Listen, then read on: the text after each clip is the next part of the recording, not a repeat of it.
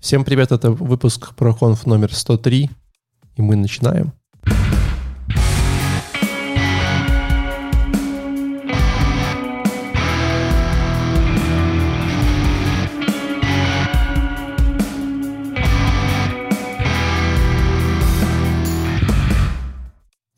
Я знаю, что вы сильно по нам скучали, э, мы давно не, не выходили в эфир.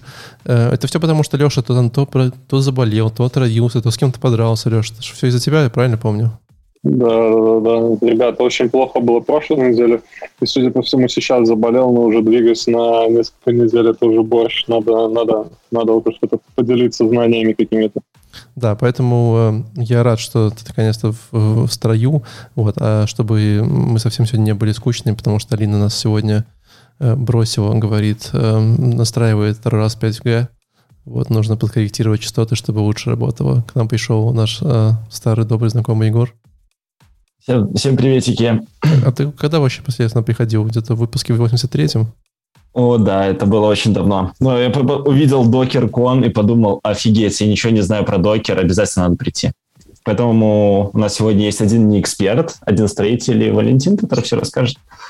Да, ты, а, ты, ты, ты, сколько, ты, сколько надо? ты прочитай мой текст, вот, но у нас действительно докер-кон, как вы могли догадаться, докер-кон 21.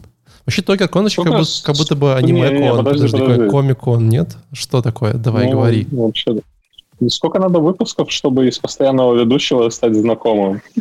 Ну, где-то 25 получается. Когда полгода не приходил, то получается знаком... Потом, ну, типа, вначале он такой слегка знакомый, потом, типа, ну, э, хороший, хоро... потом хороший знакомый, да. Потом, типа, старый друг, и вот потом где-то там постоянно ведущий. Это, это еще надо заслужить. Пока еще он рожал вон в этом звании. Э, Докеркон, господа. Э, ну, это смахивает на аниме-кон. Ну, все правильно. Они, все, они все одевались в докеры и бегали, бегали по сценам. Именно так на видео было на всех. Думаешь, прям в, в костюме дельфина? Ну, это... Почему это... дельфина? Нет, в этот в коробке, в ящике. в коробке просто, блин, а это очень классная история, знаешь, такое вместо собрать докер-кон, только вместо масок на входе давайте всем коробки, короче, вместо, знаешь, типа, чтобы все ходили такие в коробках на голове и такие, типа, играл этот LMFA, знаешь, типа, I'm Second My Note на, на, на постоянно на репите. И вообще было бы очень крипово и странно. Вот. Я очень давно-давно эту конференцию заметил, очень хотел ее посмотреть, э, потому что видел уже несколько объявлений, э, каких-то статей, что они тут рассказывали. Вот.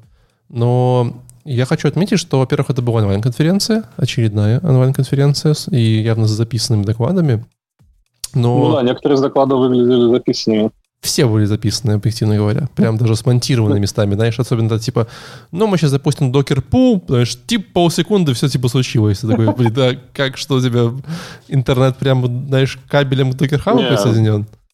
У меня, у меня ждали ребята. Рассказывали, пока ждали.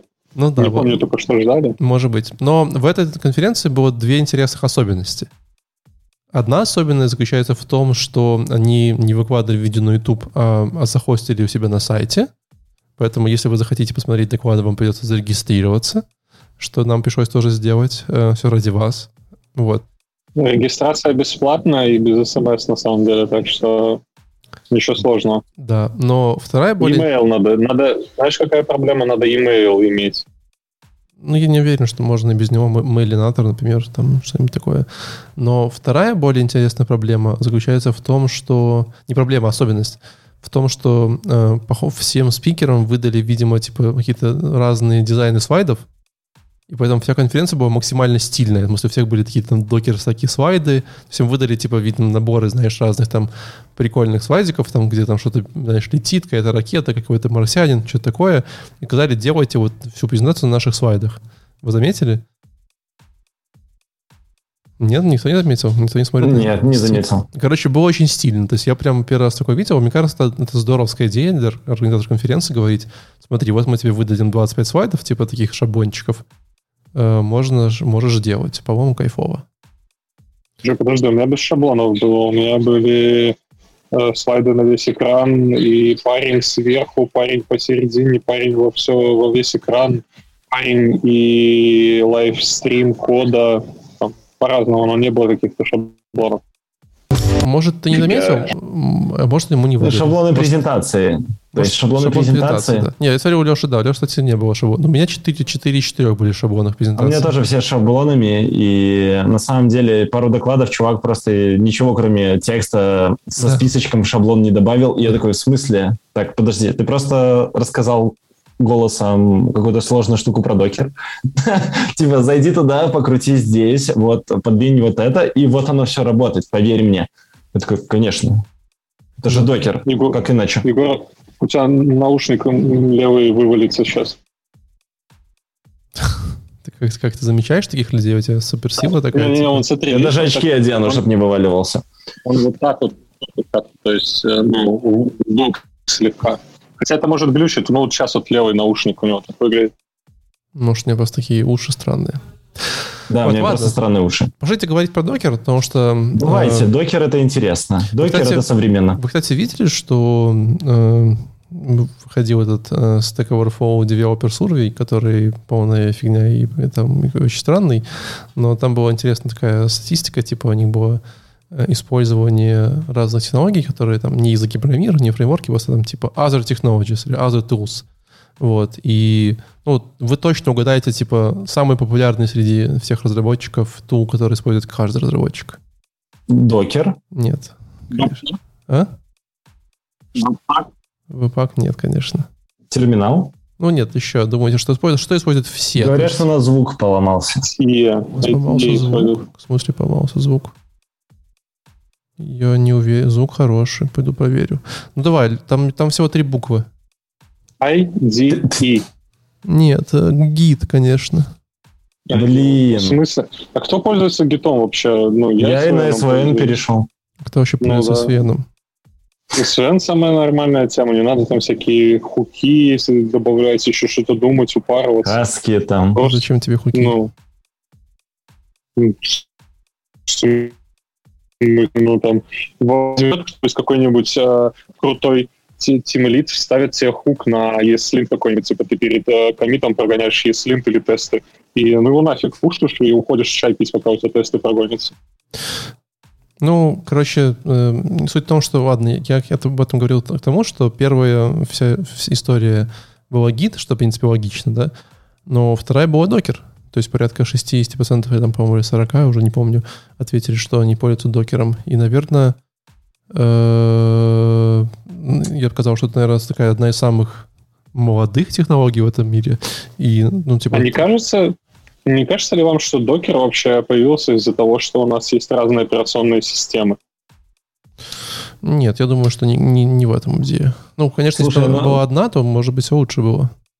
Ну, я думаю, докер появился, и когда ребята столкнулись с сер- с серверами, ну, ну, типа, а вот как дать Леше там 5 гигов дискового пространства, 3 ЦПУ и что-нибудь еще, а вот Валентину дать все остальное? Как вот так вот вам ты разделить? Просто, просто делишь э, этот диски логически у себя, там выделяешь на, там, на, на Linux кому Да, но какой, было- какой винт.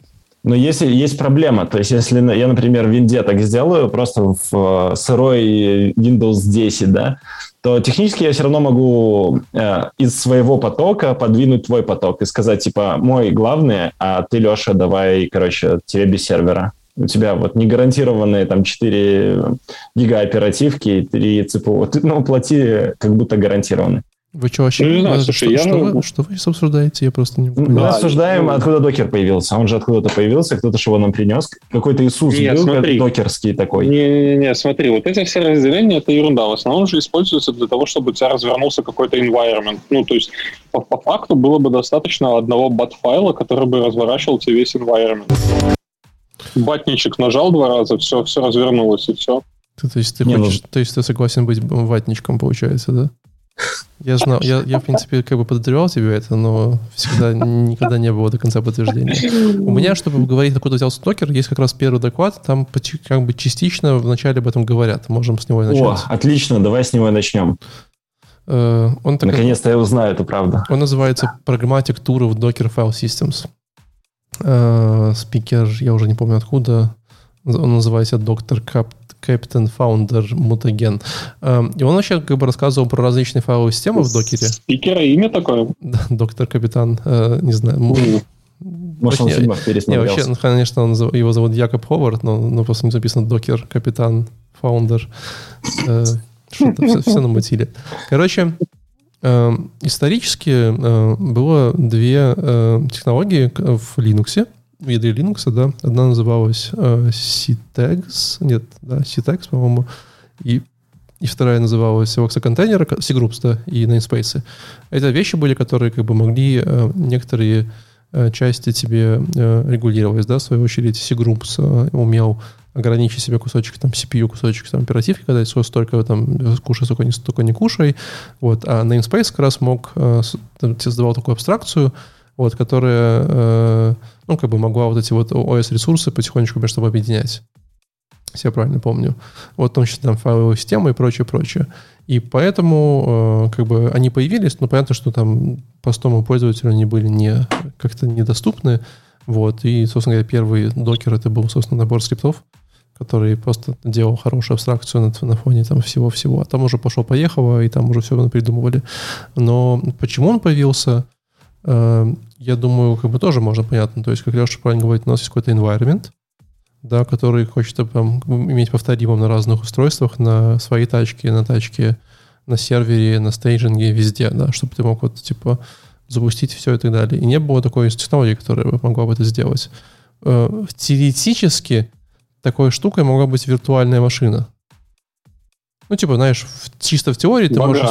Да, Vagrant, VirtualBox. Virtu- Vagrant был чуть полегче, да, то есть там VirtualBox там чуть посложнее. То есть, но, но это все было очень ресурсоемкая вещь, да, то есть она типа прям жила, жила у тебя оперативку, там ты прям сидел и очень сильно... Да, ты же VirtualBox не можешь пошарить именно, допустим, код, да, тебе придется шарить образ VirtualBox, Прям образ, и да. это прям это же прям несколько гигов получается. Ну да, приходишь на работу, тебе дают флешечку, там, типа, эталонный образ вашего проекта, 12 гигов ты себе скачал, запустил, такой сидишь.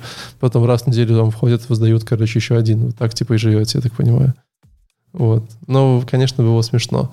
Вот. А, ну и потом пошел-поехал, то есть как бы появился докер, появились какие-то абстракции, вот, и как бы докер уже там по себе одна штука, потом начали появились там всякие докер-композы, машины, Swarm, Kubernetes, и, и э, есть такое ощущение, что кажется, в какое-то времени это просто произошло, типа у нас есть э, докер, у нас, типа, давайте уже все с ним делать, в конце концов, типа, такой суперстандартный фактор, потом появился контейнер D э, стандарт, и уже все стало повеселее.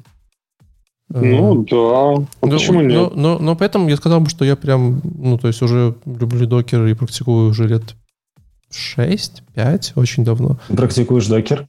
Да, каждый день. Вот. И, э, ну, я сейчас, когда прихожу на проект и вижу, что там, типа, там нет никакого там докера, какого-нибудь композа, ничего такого, я просто сразу сажу, добавляю там чуть ли не, не в первые минуты, потому что там всякие базы, зависимости, все это там как-то отдельно ставить, это же типа супер геморрой. Так ты пришел. Ой, не знаю, слушай, вообще ни одного проекта с докером нету, и слава богу. Ну, да, просто видишь, как бы э, тут же возникает такой вопрос, да, у тебя, возможно, там один проект, два-три проекта, и типа ты там на них живешь, у вас может быть стандартный стек, да? Вот. А, а, я каждый день э, там могу переключаться между там типа, не знаю, не, не каждый день между всеми, да, но там, типа, у меня есть там 20 проектов, которые там где-то еще там 3 добавляются, 3 умирают и так далее в наборе. Слушай, ну, фронтенд в этом плане намного проще, тебе не надо этот environment поддерживать, ты просто git pull, npm i и все, и понеслась. Не, ну смотри, Ну, а если нет. ты хочешь локально бэка еще подключить, там апишку развернуть, или Да, ты хочешь server-side нагенерить через Next Ну, какой-нибудь. сервис, сервисы так Next и без э, докера можешь развернуть. Э, Server-side ты можешь сам на ноде пильнуть. А, Не, это- можешь, но теперь там, там же Ну, разные версии базы, Леша, типа там разные версии каких-то там всего. Так это на, на моках фигачишь и все. Или Ну, mock сервер, если или ты просто хочешь такой потом. VPS раскатить, такой типа сделать ого на весь мир. Ну, Нет. ты просто в VPS засовываешь свой бандл и все. Или что, ну, ну, типа даже на фронтенде там может быть разные версии ноды, как бы на Не, разные не версии всего. отрицаю. Это, это все может быть очень сложно Н- по факту. NVM. NVM тебе устанавливает любую версию ноды. Я не отрицаю то, что связка, Ну, когда это- тебе нужен бэкэнд. Подождите, это подождите. э, Я, я хочу понимать, э, Вы говорите о том, что вот, э, если я правильно понял Валентина, что он даже... Раз... Ты, ты же код, который сам пишешь, ты его тоже в докер фигачишь? Да? Нет, есть, получается... ну, раз код, код я ни разу не фигачу докер, это часто очень плохая идея. Я скорее про какие-то, типа, ос... Ну, какие-то зависимости. Типа а, базы, сервисы, угу. там какие-то эластики, кавки, вот это что-то может быть. Да, то есть... Я просто а видел, почему, что а почему достаточно... ты код не хочешь фигачить с докера? Это нормальная же тема, по-моему. Ну, сейчас модно, да. Да. Там... Ну, даже не сейчас модно. Я, я видел докер-образы, они вместе с кодом были. Это плохая практика, вот, потому что, во-первых, э, код... Э, ну, короче, там есть нюансы, э, я потом про них скажу, сейчас расскажу. Вот. Но, но в целом э, гораздо более приятно поднять вокальный environment, если там долгий проект. Это просто быстрее будет, особенно на маке. Нет, так подожди, а как, как, как, ты, как, ты, как ты хостишь докер-файл? Ты же его держишь на гите рядом со своим проектом. Еще раз, Леш, смотри, я докер э, не использую для того, чтобы именно разрабатывать вокально. Именно а, проект. Я, я для разработческой вещи просто добавляю разные типа зависимые сервисы, да, э, версии баз, версии чего-то еще остальное. Вот, все остальное это как бы история больше про staging, продакшн и прочее. Там тоже у меня свои есть нюансы, то есть там как раз я добавляю код, но там мне не составляет труда пойти поднять его, там типа npm run и все такое. Это не проблема. Я тоже умею использовать NVM и такие всякие штуки. Вот, но, Ого. но, но, прикинь, да. Блин, 100 выпусков и такая интрига вот сохранялась но все не знали. Вот. А, да. В общем, давайте поговорим про прикольно, что э, о чем говорил Якоб, наверное, да, капитан Якоб. Э, он рассказывал, Якоб. он рассказывал про разные файловые системы в докере, вот, и Честно говоря, я думал, что доклад будет немножко другом, э, потому что я помнил, что раньше в докере, когда ты там типа используешь, то есть у тебя есть всегда же как бы какая-то внутри файловая система внутри своего контейнера, есть какая-то своя вот вокальная файловая система, и как-то они там между собой э, взаимодействуют, да, вот, они есть разные-разные.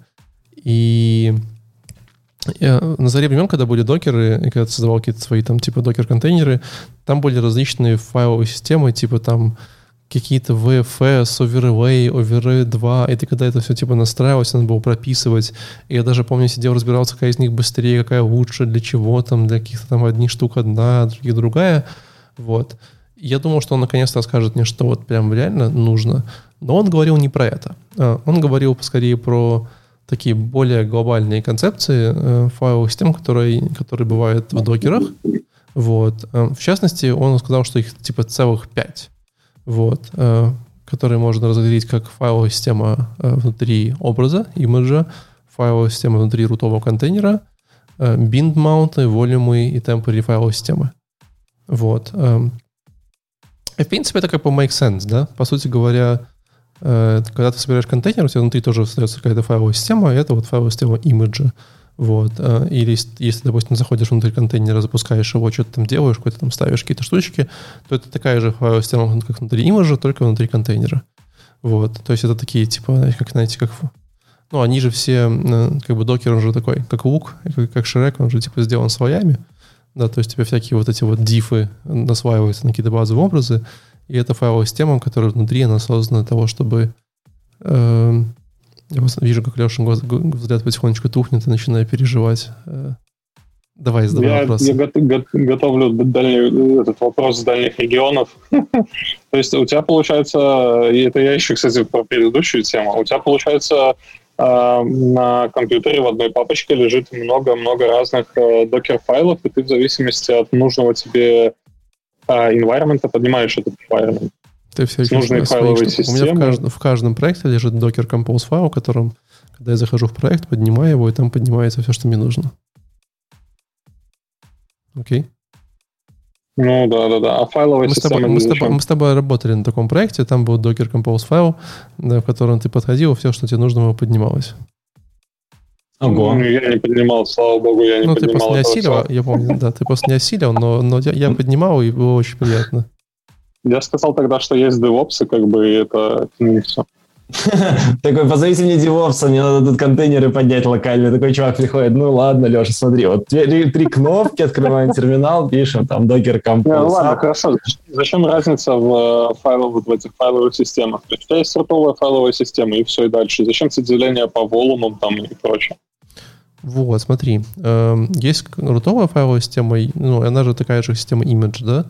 Вот. Э, суть в том, что она внутри докера самого, внутри, бежит, да, и по сути говоря, э, у нее есть немножко другой способ, э, который, ну, и синхронизации с какой-то... То есть у нее нет задачи синхронизировать себя с внешней файловой системой, да? То есть, он говоря, если у тебя есть какой-то волюм в докере, который ты можешь монтировать, да, это отдельная файловая система, вот, то ты, э, ты должен, знаешь, если во внешней файловой системе появились файлики, ты должен как бы внутри докера тоже их увидеть. Понимаешь идею?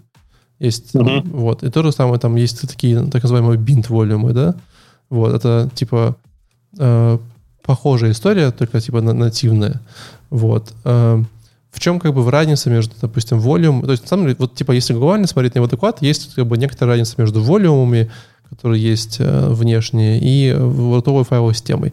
Э, э, они стоят в том, что когда ты используешь внутреннюю как бы рутовую файловую систему, то ты э, как бы, ну, по сути говоря, используешь как, как, как обычную файловую систему. То есть она такая, типа, э, ну, не то, что обычная, скорее... Я уже запутался. Давай еще раз. Давай, давай, еще давай раз. Для, есть, для им, есть имиджи, есть рутовые файловые системы. Это одна часть. Так, да? имиджи. И так. Есть волюмы, и бинт волюм — это другая часть. Так, уже четыре части. Да, рутовая имидж файловая система, она сделана для того, как бы она, она такими, знаешь, как бы она живет на дифах, да, то есть у тебя есть типа div, div, div, div, и если ты какой-нибудь файлик добавил, то он стоит такой diff, а потом как-то их считает, там, знаешь, твоя какая-то магия. А, а вот другая файловая система типа волюмов, она чуть-чуть более э, как бы, ну, похоже на то, что ты каждый день используешь папочки, вот эти файлики и так далее. Uh-huh. Но на самом деле ее магия стоит в том, что она как бы живет и внутри докера, и снаружи. Вот. И, и ей нужно как бы синхронизироваться. Это туннель. Можно сказать так, да. Вот. То есть там какие-то файлики появляются, им нужно как-то все это прокидывать и так далее. Поэтому она по-другому работает. И, и тут есть, как бы, наверное, самый главный тейкаут всего доклада, который можно взять, стоит в том, что если вы, э, как ты говоришь, да, вот, ну, как бы супер классическая ситуация, вот у вас есть, допустим, код, вы хотите запускать свой код в докер-контейнере, да? Да, да, да. То есть, То можно, есть положить его, можно положить его в рутовую файловую систему, да, значит, что ты будешь создавать докер-контейнер, паковать свой код в эту файловую систему, да, типа, но как только mm-hmm. ты его изменил, тебе нужно будет пересобирать контейнер. Ну, mm-hmm. ну, явно говно. Ну, типа, долго собирать контейнер, типа, не очень, да. Есть вторая история, это, типа, возьму весь свой код, там, папочку app или src, прокину внутрь контейнера, типа, вот, э, которым, там, не знаю, нода бежит через волюм, да. И это тоже плохой вариант, потому что вот эта вот штука, которая волюмы, она к сожалению, э, ну, то есть она вынуждена все системные вызовы оборачивать своими там проксировать, всякими, там проксировать там всякими gRPC методами и прочей истории, и поэтому, ну, там делать всякие э, FS-ивенты, то есть типа следить за файлами. Поэтому если вы там взяли и прокинули нод модули, вот, э, знаешь, типа папочку вот туда внутрь, то все, можете типа сразу как бы, ну, ваш перформанс вашего проекта может там типа в 30 раз упасть, потому что, типа, пока все эти файлы пройдет, то есть все эти там, операции сильно уменьшаются. Вот. Э, в этом-то и прикол. Поэтому он как раз рассказывал в этом докладе о том, как правильно смотреть, как правильно, э, типа, выбирать файловые системы, как правильно диагностировать, есть ли у вас проблемы или нет, да, какие у вас там, может быть, нюансы, все такое. В принципе, очень толковый доклад, я даже какие-то вещи отсюда подцепил и понял, что все-таки, да, ноутбук, Подожди, ноутмод, я ноутмодеры все... прокидывать через, через, в докер контейнер. Я пока volume. еще вот помню про еще одну часть, там, bint volume. То есть, насколько я понял, может быть, ну, я, я это рассматриваю как байдинги, да, то есть этот volume, он two-way байдинг. То есть, если изменилось в докер контейнере или снаружи, он подписан на оба и синхронизирует их. Он вынужден два вочера запускать. Вот. А bind volume, volume, я так понимаю, он только в одну сторону См- работает. Смотри, bin, bin mount они называются, да? Bin mount, вот, да. да. Bin mount это, по сути говоря, э, то, о чем я тебе говорил сейчас долго, да, это то, что ты должен синхронизировать свою э, файловую систему локально с внутренней докера, да, Вот. Mm-hmm. Типа, если это в Linux работает более-менее нативно, то в всяких macOS и Windows это будет работать через всякие через адаптеры. обертки. Да. Mm-hmm. А про волюмы, когда я говорю, это имею в виду докер, который докер, вот эти вот волюмы, докер контейнер. Mm-hmm. Докер контейнер ну, Тот же самый механизм по другим да, названиям, он, да? в принципе, очень похож на, на bind volume, только типа чуть-чуть другой, но идея примерно такая же. Но опять же, и никто, и никто в воль, ну, то есть волюм он же создался, и как бы и все, он живет своей жизнью, да, то есть его никто не там, в него ничего не синхронизируется в плане внешнего мира. То есть один способ как-то синхронизировать файлы с своей папочки вокальной в Docker это bind волюмы, bind маунты. Mm-hmm. У них очень тупые названия в докере, надо как-то было Да, ну что-то как-то назвать просто, там, синхронизатор. Эм, Классный диалог, кажется, я, я себя чувствую, как будто бы я обезьяна с гранатой сейчас. Ну, короче, то, что я понял, э, если бы я синхронизировал и тестировал а-ля продакшн локально, то я бы дистовую папку фронта только засунул, засовывал в bind mount и прокидывал бы в докер, и там бы с ней работал. Не, на самом деле все проще. Если ты хочешь, то глобально же все... То есть в чем идея, да? Глобально, когда ты собираешь... Если у тебя контент не собирается меняться часто, да, то его нужно просто вхерачить внутрь э, типа докер-контейнера. Вот. Угу. То есть, ну, те... крутовый сразу и все. Сразу при сборке, да, типа, вот. Угу. А все, что собирается меняться чаще, часто, но желательно не очень много весит, да, не очень большом количестве меняется, то тебе нужно просто класть или через bin, через bin mount, ну, или как бы там, как-то волем засунуть, там есть свои э, приколюхи. Ну, я смотрел, что популярная штука является там базу положить, ну, то есть саму базу, файлик с базой э, снаружи, не засовывать его в докер-контейнер, точно так же и файлы, файлики, которые ты загружаешь, например, у нас, кажется, сегодня будет доклад про базы в докере, да, Леш? Ой, там, да. Ну, в этом, об этом, мне кажется, об этом Я расскажу. поговорим сегодня об этом. В общем, э, вы поняли. В общем, главное, запомните, не, не надо в маунтить свои надволюмы и что-то содержащее надволюмы внутри контейнера. Поэтому где-то в, этом мире умирает один девоп. Скажет, что вы так делаете, он такой, а, сегодня все. Не, приходит с лопатой такой, или, Он рождается, мне кажется. Или, или наоборот, или вы просто приближаете типовую смерть вселенной. Да, когда у тебя начинает сборка сильно лагать, появляется один вебопс. Такой, сейчас я разберусь, и пропал. Вот. Ладно. Э, Егор, твой следующий доклад. А, так, а, ну давай. Сейчас. У меня тут... Я сегодня подготовился, у меня прям заметки есть. Ого. А, короче, как, как показывает практика, эти заметки нафиг не помогают вообще. Леша, поднимайся. да, да, Леша не помогает. А я, короче, понял, что с докером прям тут надо как шпаргалку себе писать, потому что, ну, я, в отличие от Валентина, 6 лет с докером там или много лет не, не сталкивался, входил стороной, потому что, ну, я прошел тот путь, когда там базу надо разворачивать, нажать кнопки, там, скачать SQL. Да, Не, кстати, из, из, из прикольного, из прикольного у меня тоже первое время, когда я с докером э, как-то там начинал работать, было там, знаешь, типа заметочка в, в заметках с докер, названием докера, там были разные команды, которые, знаешь, разные штуки делали. Вот. А сейчас это как у меня, как с этим, с старым, да, то есть уже ты уже пишешь star xzf, типа уже просто даже не знаешь, что значит xzf, уже даже не помню. Он такой, а, надо распаковать файлик tar xzf, типа погнали там. Нужно зайти в контейнер, docker exec минус it, типа ID контейнера, имя контейнера, там, bash, все, погнали. То есть, в принципе, Короче, ты, уже, ты уже задрочился нормально. Короче, э, доклад про то, что э, представьте, если вы разработчик, и в вашем коде от разработки до продакшена есть куча всякого дерьма. Оно так и есть, и мне понравилось, почему заметки начал делать, потому что, ну, прям, чувак очень больную штуку пнул. Но вот прикинь, э, я такой локально разработал код, там пошел там DevOps, еще кто-то, бэкэнщик, там какой-нибудь там customer support, там куда-то улетело, и я такой, ну, вроде бы работает. Локально же работает, и потом начинается, а там не работает, там что-то взорвалось, тут у нас что-то поехало, и ты такой, божечки, а где на это все посмотреть, а вот э, где? И я рассчитывал, что доклад мне подскажет, то, что называется «Как не потерять контроль во всем этом». И давайте вот начну с самого начала. Ну, всегда же лучше сначала начинать. Э, есть э, несколько вещей, которые влияют на безопасность нашего кода. Я вот буду прям немножко где-то рассказывать доклад, но я попытаюсь 15 уложиться. Uh, у нас есть Вообще, если доклад минут 20, можем просто включить его, будет также эффективно. Не-не-не, сейчас будет более эффективно. Короче, э, идея в чем? У нас есть приложуха, она in-house, она написана наш, нашим, там, не знаю, ручками, плюс open source, плюс какие-то модули и прочее. Плюс да, ножками, Мы... местами ножками. Да-да-да, ну, короче, вот этот open source code, э, мы ему еще доверяем, да, такие, типа, это же там React, это же там Ruby on Rails, они там не, пацаны говна не пишут. Вот, ну, а вдруг пишут? Мы ж не знаем. Э, вот, ну, можем и шисы почитать. А дальше мы еще полагаемся на то, что есть вендорный код, какие-то библиотеки, тулы, инструменты, а, операционные системы, контейнер, раннеры, там, оркестраторы и так далее, у которых тоже может быть какие-то ошибки, штуки, дрюки и проблемы.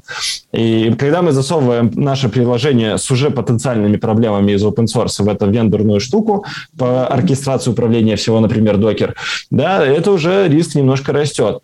А потом еще возникает вещь. Мы это все засовываем в еще более open source проект, такой масштабный, какой-нибудь Apache Foundation, там, не знаю, Кассандра, база, там что-нибудь такое, у которых тоже могут быть свои проблемы. Ну и, грубо говоря, чем больше в нашей цепочке вот всяких там слоев, э, как в луковичке, да, тем больше риск. И вот ребята описывали цепочку, как они у себя это все разруливают, чтобы обезопаситься, чтобы никто ни на каком этапе не смог подсунуть сюда какую-нибудь какашку. Они рассказывали про так, так называемый, э, сейчас скажу, э, а, security registry, да, то есть когда ты контейнеры еще отдельно подписываешь, чтобы проверить, что туда не залетела какая-нибудь библиотека с уязвимостями. Помните вот этот left pad, там right pad, который в JavaScript уронил NPM? Ну, в общем, проблема вот отсюда.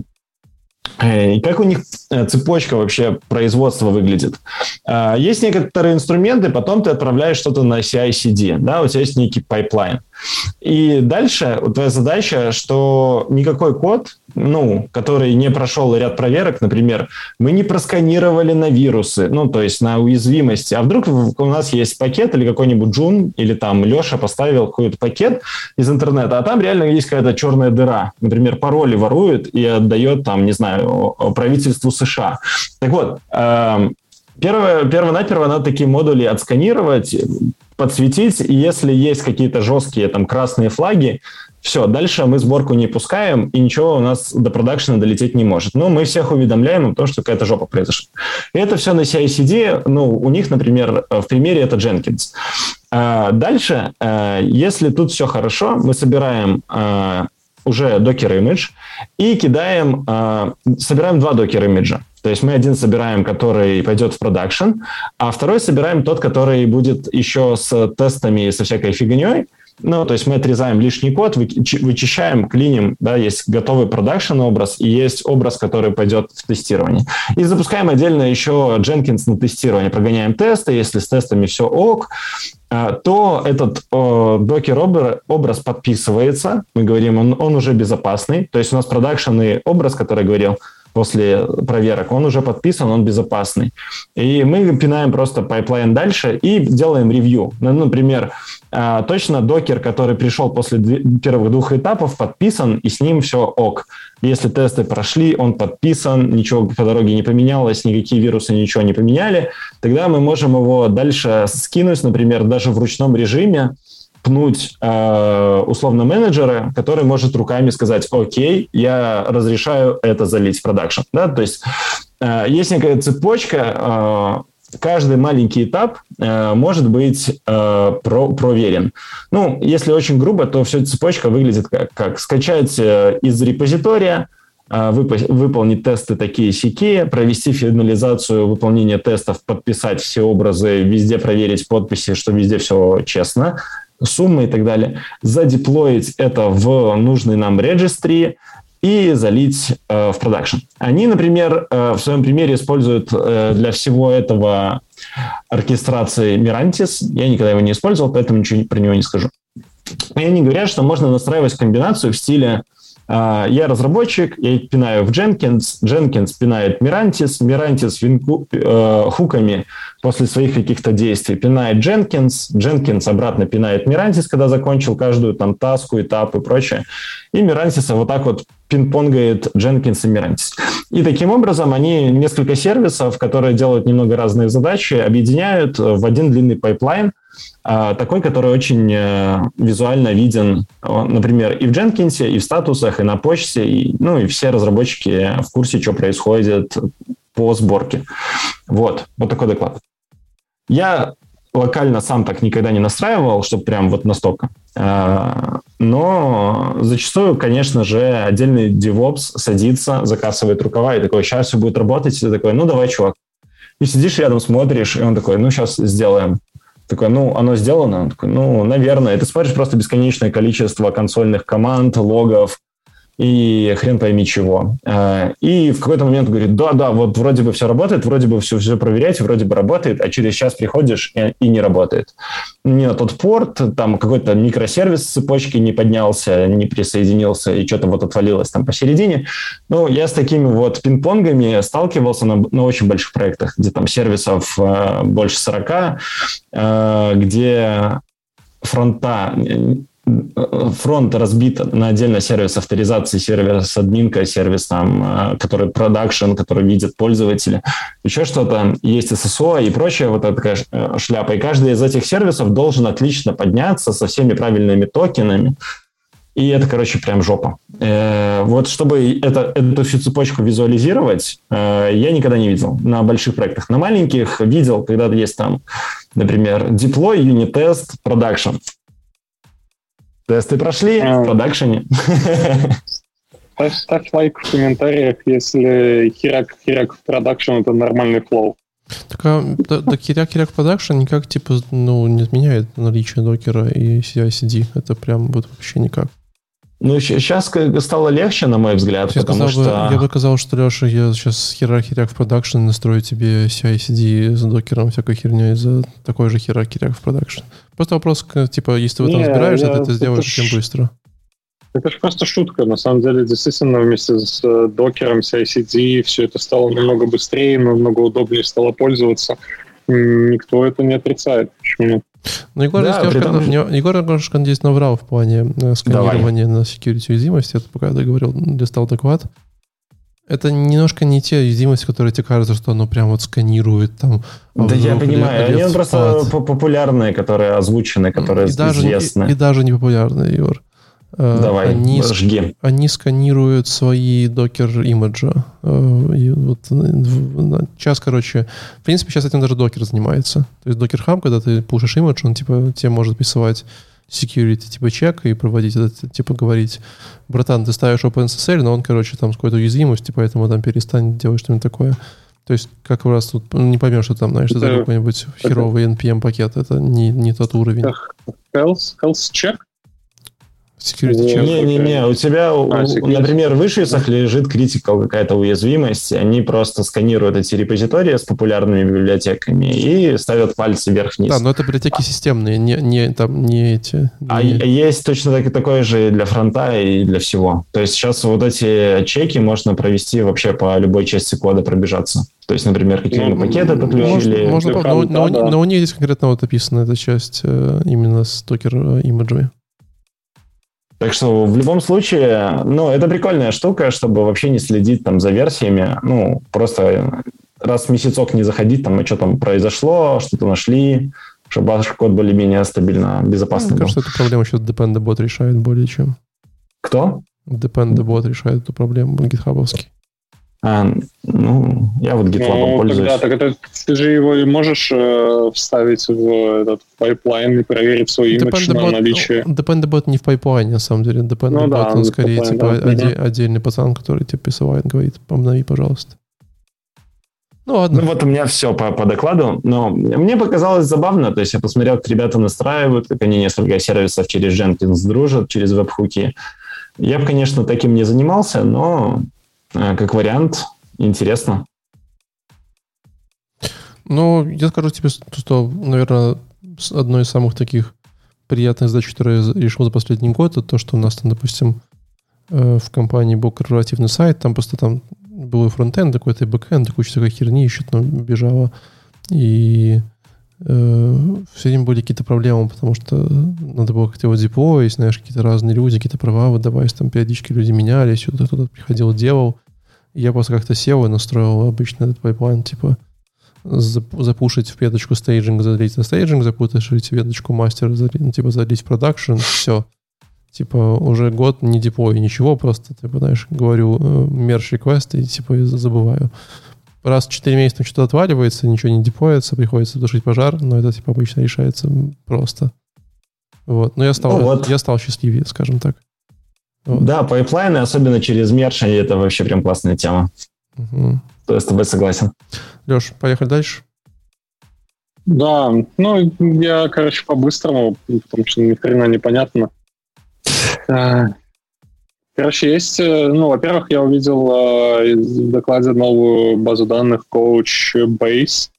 Couchbase, помню еще, ну, года 2005 -го.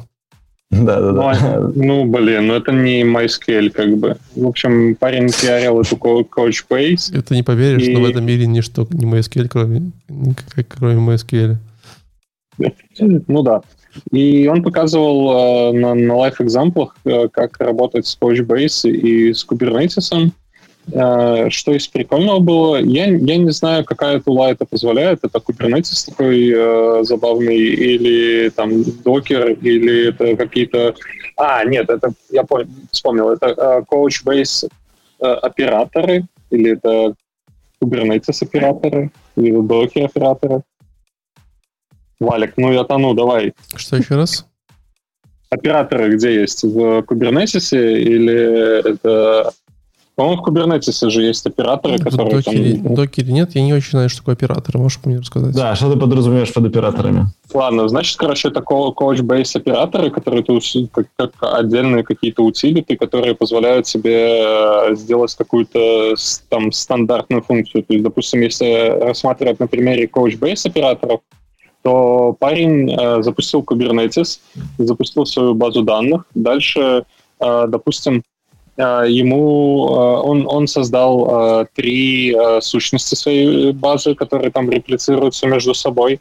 И, допустим, он захотел, ты, точнее, точнее, не он уже, а ты захотел поменять версию Couchbase там с 5. чета на 6. чета, да?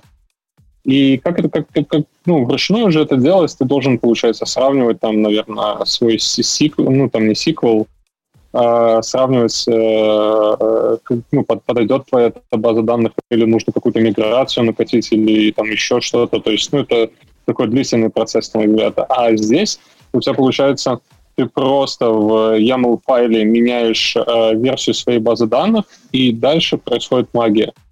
Все твои три сущности базы данных по одной начинают э, реплицироваться в, там, допустим, у тебя была э, там 0.1.2, да, то есть нулевая база данных начинает реплицироваться в третью, при этом, как только среплицировалась, э, перешла на новую версию, она зафиксировалась, и нулевая база данных удаляется. Дальше первая твоя база начинает реплицироваться, и появляется четвертая сущность твоей базы данных. Ну, то есть таким образом твоя миграция на новую версию вот этого Couchbase, она просто ни для тебя, ни для пользователей незаметно. То есть ты потихонечку там в фоновом режиме обновляешься, как бы у пользователя всегда есть э, база данных, всегда, ну, то есть он показывает там на примере, он взял там, э, допустим, в настройках указал э, какую-то рут, рутовую свою базу данных, которую он может по HTTP достучаться. Он достукивается до нее, и показывает, что вот, допустим, а, первая база данных еще крутится в тот момент, когда нулевая база данных переплицируется в третью и а, потихонечку отваливается. Ну, то есть такой вот э, непрерывный процесс. А, наверное, что почему раньше не хотели базы данных, это, это больше, наверное, к, э, Валик мне хватит. Раньше были, были проблемы с перформансом, когда ты базу данных э, хранил. А, в докер-контейнере, и поэтому какие-то, ну, не очень это было best practice а, засовывать туда базу данных. Сейчас в докере с перформансом стало получше, и поэтому ты можешь э, базы тоже засовывать в докер-контейнеры, разворачивать их прекрасно. И, ну, на самом деле, я сколько не, не сталкивался, я, у меня всегда, по-моему, база была в контейнере. Ну, давай наблюдать разницу, да, то есть, как бы вообще засовывать базу в контейнер или не засовывать, э, вопрос, типа, хороший. И я бы сказал, что э, если ты это делаешь локально для локальной тачки, для локального разрабатывания, mm-hmm. конечно, засовывать. Ну, типа там, да, performance там все хуже, вот, но, с другой стороны, удобство версионности. Но он сказал, что уже лучше стал performance. Не, понятно, что он стал лучше, да? Ну, давай так, типа, база данных это такая, это, это на самом деле самый главный bottleneck твоего приложения чаще всего. Редко да, там бывает да. штука. Даже если ты теряешь 5% производительности, тебе это неприятно. Даже если 2%, ну, да. да, то есть ты хотел бы их иметь, да, при этом это не та вещь, которая часто меняется, как-то часто версионируется, часто что-то с ней происходит, поэтому как бы редко, когда на продакшене эти базы данных как-то типа, ну, засовывают в докере. При этом у меня была практика, когда что-то случалось с базой с докером, хер пойми что, и кусочек базы потерялся. Э, вот прям докер, ну то есть база крутилась в докере. В смысле, а как, как это могло быть, если у тебя получается ну, база, ну, база же сущность? Да, да, данные были на, типа на волюме, но типа ну сама сам процесс базы крутился крутился в докере, для Postgres это было, и просто там что-то, видимо, как какие-то докеры перезапускались, какой-то она зашла, короче, в стейт, типа там, знаешь, что-то не записала, какая-то там согласованность нарушилась и больше не смогла подняться. Я пытался это два часа исправить, в итоге плюнул, накатил бэкап, типа, ну там неважно, был проект, поэтому был ну, вот, вот здесь вот он, он и рассказывает про вот этот э, Couchbase оператор, который тебе позволяет э, ты, ты, Леша, ты, Леша, просто складываешься в одну корзину. Couchbase — это NoSQL база данных, которая, в принципе, была создана с идеей, что она будет распределенная, там мастер свейва и прочая история, да? Вот, как бы, э, это одна история. Вот, если мы говорим про, скорее, какую-то там классическую MySQL, там, там все гораздо окей, сложнее. Да. Там, если мастер у тебя лег, то как бы до свидания, пока-пока. Вот. Поэтому это все-таки разные штуки. Плюс, ну, понятно, что любую можно, можно, можно запустить базу данных. И то, что они там как-то красиво потухают и скелятся, это все, конечно, чудесно. Но MySQL просто не скелится. Э, с просто таким хорошим, интересным способом. Поэтому я вот Но не скейлится. Ну подожди, просто тут тупые опять из дальнего региона вопросы. Ты же можешь держать дамп, который тебе может позволять скейлить. То есть ты слил дамп, э, ты сделал новую ноду, ты накатил дамп. Че? Э, в чем проблема со скейлом? Подожди, что такое нода в MySQL? Поясни, пожалуйста. А, ну, типа, не нода в MySQL, а нода в, там, я не знаю, реплику. Сделал реплику. Реплика это разное. Накатил, мы сейчас накатил говорим, туда мы сейчас, говорим, мы сейчас говорим лишь про мастер-мастер репликацию. Ну, окей. Ну, реплика это реплика, ну, как бы, да, их можно делать, но, опять же, да, типа, редко что тебе нужно прям, знаешь, о, сейчас мы увеличим 15 реплик, нам у нас будет 15 реплик, а завтра будет 10, а после там завтра 12. Но это очень такие особенные проекты. Лучший способ, мне кажется, лучший способ до, до очень такого для 95% проектов лучший случай, способ скейлить твою базу данных это просто сервак на Амазоне больше покупать и все. Вот. Пока вот самый большой вмещаешься за 5000 долларов в секунду, то типа еще можешь не скелиться, а дальше уже придется решать вопросы. Ну, это же экономия твоих средств, получается, если у тебя там куча сервисов, куча, куча баз. Смотри, даже если ты платишь за базу данных 5000 долларов, вот, вот, типа, вот я сейчас пойду посмотрю, сколько можно купить в Амазоне э, сервак за 5000 долларов, да? Вот просто. Секунду. В секунду я пошутил, конечно, но вот типа вот EC2 э, instances inst, боже мой, instances э, боже, был такой классный сайт, где он пропал? EC2 Instance. О, прикольно, стал другой. Раньше по-другому назывался. Короче, вот э, если мы говорим про...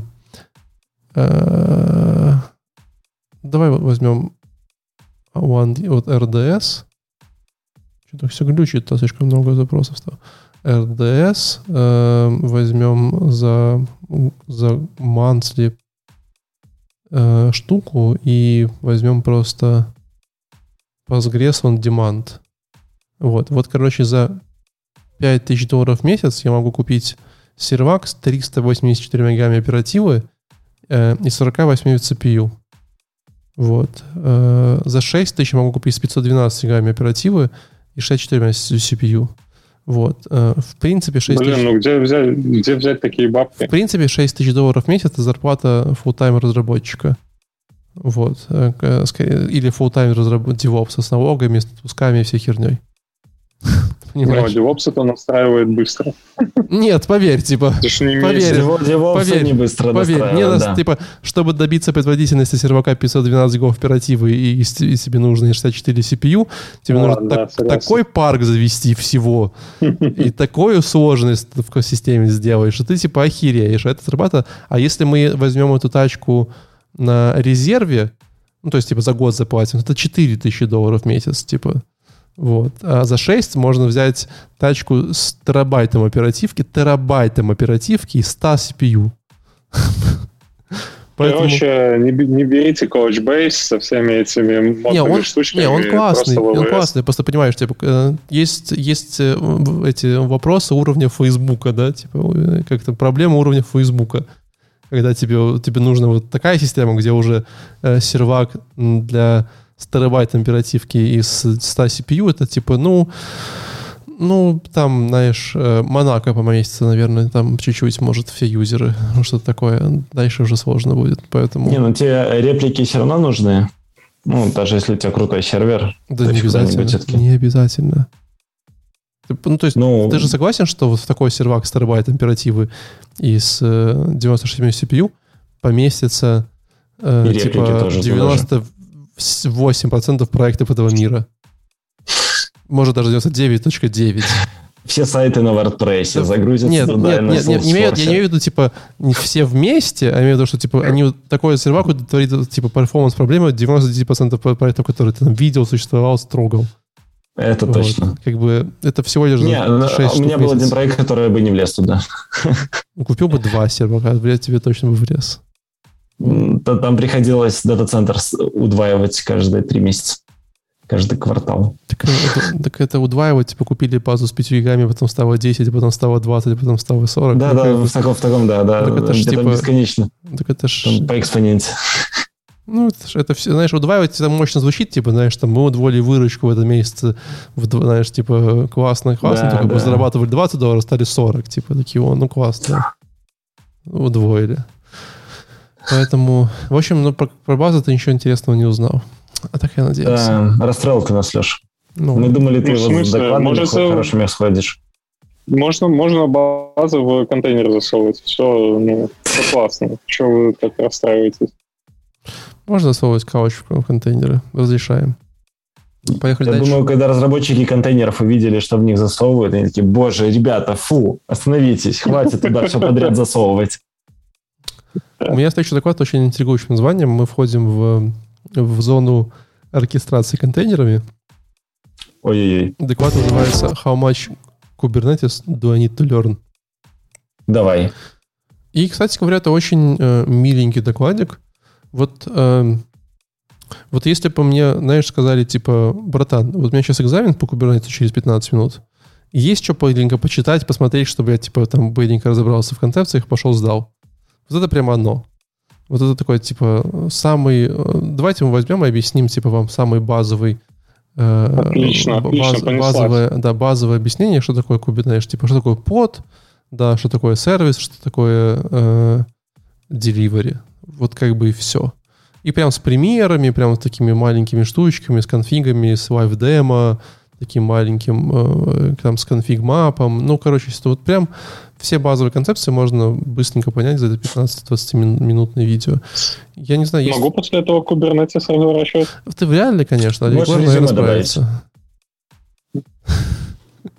Нет, ну, типа, ты можешь, э, можешь взять демо, пойти и поиграться, вот. Э, Но мне было приятно, то есть я, наверное, как бы... Просто те, кто читал документацию Kubernetes, она очень такая сложная, знаешь, ты там заходишь, там тебе Да, и начинают до сразу... докера тоже она заходится там прям без картинок, бесконечное Да, и докеры, они, они реально сложные, знаешь, они начинают тебе вкихивать свои эти концепции, ты такой, блин, типа, что это там, знаешь, там, с, э, ком- а. тут как-то все так раз, весело, задорно, без лишней шелки, вот, и рассказали, что такое поды, что такое сервисы, и что такое, э, что такое эти деплойменты. В общем, я прям, не знаю, не буду его повторять, просто советую вот взять, пойти его посмотреть. 20 минут э, в вашей жизни точно вам пригодится. Ну, все, я сижу, смотрю. Да. Чё уж. Все, пошли, пошли смотреть. тогда. Пошли смотреть. Э, посмотрим. Поэтому я передаю слово э, Егору. Ну, хотел сказать под... Не, не Егору, Леше. Почему? Да, да, ты, ты меня почти подставил. Я уже только начал смотреть. Чтобы, чтобы Ну, вспомнить, там- о чем там- он здесь. Там у нас... Там у Ну, нас... прикольно, но в картинках прям. Я прям смотрю, это, это, это, это мультик смотреть. То есть э, де- детям в детском саду. А сегодня мы сделаем Kubernetes. Так, Да, это да, кластер, это Но- поды. Да, это примерно так Блин, а прикинь, де- де- дети в де- детском садике начнут там не про красную шапочку читать, которую запретили, да, а про вот сервисы, вот им будут рассказывать, как интернет работает в картинках так. Мгм. И 8 лет уже такой DevOps с вось- с восьмилетним стажем. Короче, ладно, давай дальше. Давай. Следующее днище это simple, simpler open source application ops on KVS. КВС это Kubernetes, так сокращается. К8С. Просто если ты не знал. Спасибо. Я, я тоже долго не знал, я думал, это разные штуки, кстати. Q- Блин. Q8 Netis, ну, типа Kubernetes. Не, не, не там пропущено. Не, ну типа Q8, Q- ну- это как типа internationalization, да, типа i11, Ну да, y, да, да. i- i18. Ну, здесь- или- или- то же А, самое. 8 буквок. 8 Мгм. букв заменили просто на 8. Короче, что, что вам рассказать? Не знаю, есть какой-то сервис э, Juju, который позволяет вам все красиво делать. Блин, просто сейчас буду закапываться. А, парень показал, как э, можно спокойно, не разворачивая там Postgres. Допустим, у него есть какой-то э, чат, который пользуется Postgres. Он берет в Juju какой-то оператор. Опять мы возвращаемся к этому слову.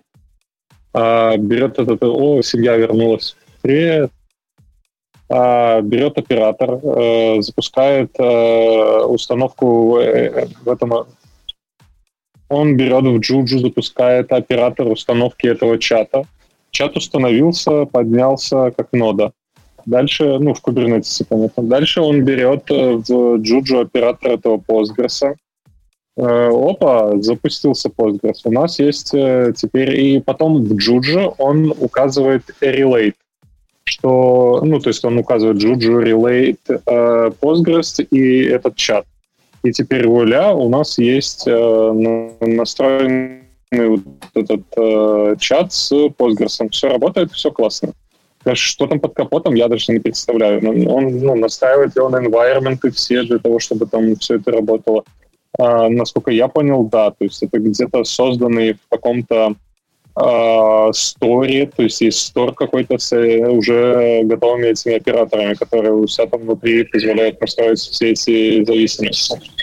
И дальше он рассказывает о том, что в целом-то вы можете свой этот э, э, что там в Kubernetes, кластер, вы можете э, в него же дополнительно поставить еще какие-то да. Э, дополнительно какие-то э, эти сервисы. Допустим, мы берем Что такое другой сервис. Я, я, может быть, пропустил. Я тоже сижу, пытаюсь прогуглить, что что Да, я, ну, гуглите, ребят, потому что надо будет вытаскивать. А дальше, если вы захотели добавить еще какую-то приложуху, то вы просто в этот же кластер добавляете через Juju это приложение, и это приложение, ну, понятное дело, ему там, допустим, Postgres нужен. А у вас уже Postgres нода есть, и вы просто берете с помощью Juju, указываете вот эту зависимость. Блин, опять это слово. Juju. Подожди, что это такое? Ты, ты гугли Короче, если, пока, если, я если, ну, если я Я уже пошел Я, гуглить я, я тут могу, конечно, оператор. Я просто не супер эксперт в кубе, в, в кубах, но если я правильно помню, э, короче, э, в кубернетисах давным-давно э, есть э, такая история, вот эти вот операторы, это типа что-то типа преднастроенных приложений, да? Вот. Мгм. То есть Да. ты можешь как бы поставить там себе Postgres или MySQL, или, там, знаешь, какие-то вот такие прям хочешь в WordPress храни и поставить. Вот. И чтобы это все дело как бы развернуть, вот у них есть типа Juju, такой как бы оператор-менеджер, да, ну это как типа апгет для вот типа для Ubuntu, а есть Juju для Мгм. Kubernetes. Вот. Да. Так, все, я его нашел. Э, Что-то я именно это и Juju рассказываю, is. что ты Да, потому что, он говоря, понимает, что Джуджу если, если, тебе, ну, если ты хочешь, типа, поставить себе какой-нибудь Postgres в, в куб э, себе в приложении, да, то тебе нужно реально пойти, где найти какой-то template, знаешь, там, типа, этого Postgres, как его там херануть Мгм. себе. Ну, это прям такая задача. А тут можно просто там джуджу, там, add Postgres и, и поехал-поехал. Слушай, ну мне казалось, что обычно ты такой типа в Docker-контейнер сначала запихиваешь, потом только в кубер ложишь.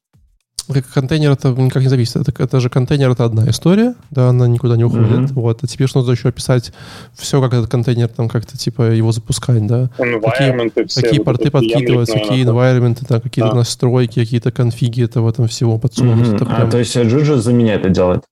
Ну, по сути говоря, да. То есть он умеет тебе... Ну, на самом деле есть, э, насколько я понимаю, стор какой-то, куда ты можешь за- запостить свой вот этот на, оператор для... Ну, он называется Charm Hub, насколько я понимаю. Да, да, да, да, да. И ты потом, э, допустим, тебе э, появилась задача, у тебя есть вот этот мультичат, а рядом ты начинаешь разрабатывать э, какой-то там другой сервис, да, и ты скачиваешь этот другой сервис, и этот другой сервис тоже пользуется Postgres, и тебе не надо рядом разворачивать новый какой-то контейнер, э, ой, новый ку- ку- кубер и там все, все прописывать заново, да. Ты просто берешь уже существующий Postgres и релейтишь его с э, своим новым приложением. И у тебя, получается, в твоем э, Kubernetes лежит два приложения, которые залинкованы на твой Postgres. И уже прописаны все environment, и у тебя счастье как бы на лице, тебе много времени надо тратить. Все open source проекты, идите туда, и вам это поможет э, жизнь, поможет жизни вашим э, maintainable, maintainам, пом- поможет жизни вашим там, я не знаю, раз- разработчикам. Но вообще, если подумать, то реально же... э, Ну, смотри, то- у этих ребят много интересных проектов. У них, э, ну, вообще компания называется Canonical, и у них есть, э, они как типа Deliver, Maintain, Security и вообще, да, то есть они помогают с, с облаками работать, и у них на официальном сайте прям Подожди, а компания девять. как- какая компания? Canonical. Cano- Canonical. Ну, это создатель Ubuntu, я просто не понимаю, откуда ты их взял. Ну, вот просто я перешел на сайт Juju, посмотрел, кто его создал. Это Canonical, да? Где ты это нашел? А я нашел, короче, внизу в футере. Э, У них есть еще интересные штуки, типа Landscape Canonical, Package Management Repository. Не, ну Canonical это, кру- ну, типа, это Ubuntu, люди, которые сдают матовые Ubuntu. Это, типа, не- Да, а, да, у Canonical них- точно справа сверху нашел.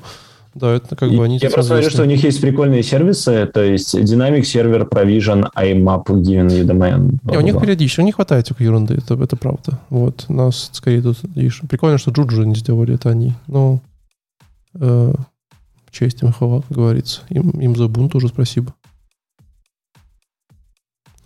Леша, что-то добавить есть?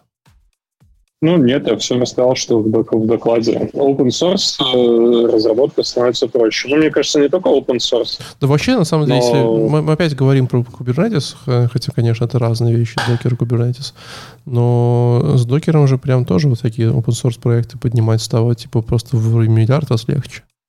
Да, если раньше тебе там ты хочешь что-то такое пойти законтрибутить, особенно если это какое-то приложение э, связанное, знаешь, там, ну, то есть не просто какой-то там NPM-пакет, да, там еще плюс-минус куда, куда ни шло, а прям какое-то сложное приложение, там, open source, то, ну, раньше его поднять, это же прям геморрой. Сейчас пошел, докер запустил, Ну, да. все, конец, работает, красиво.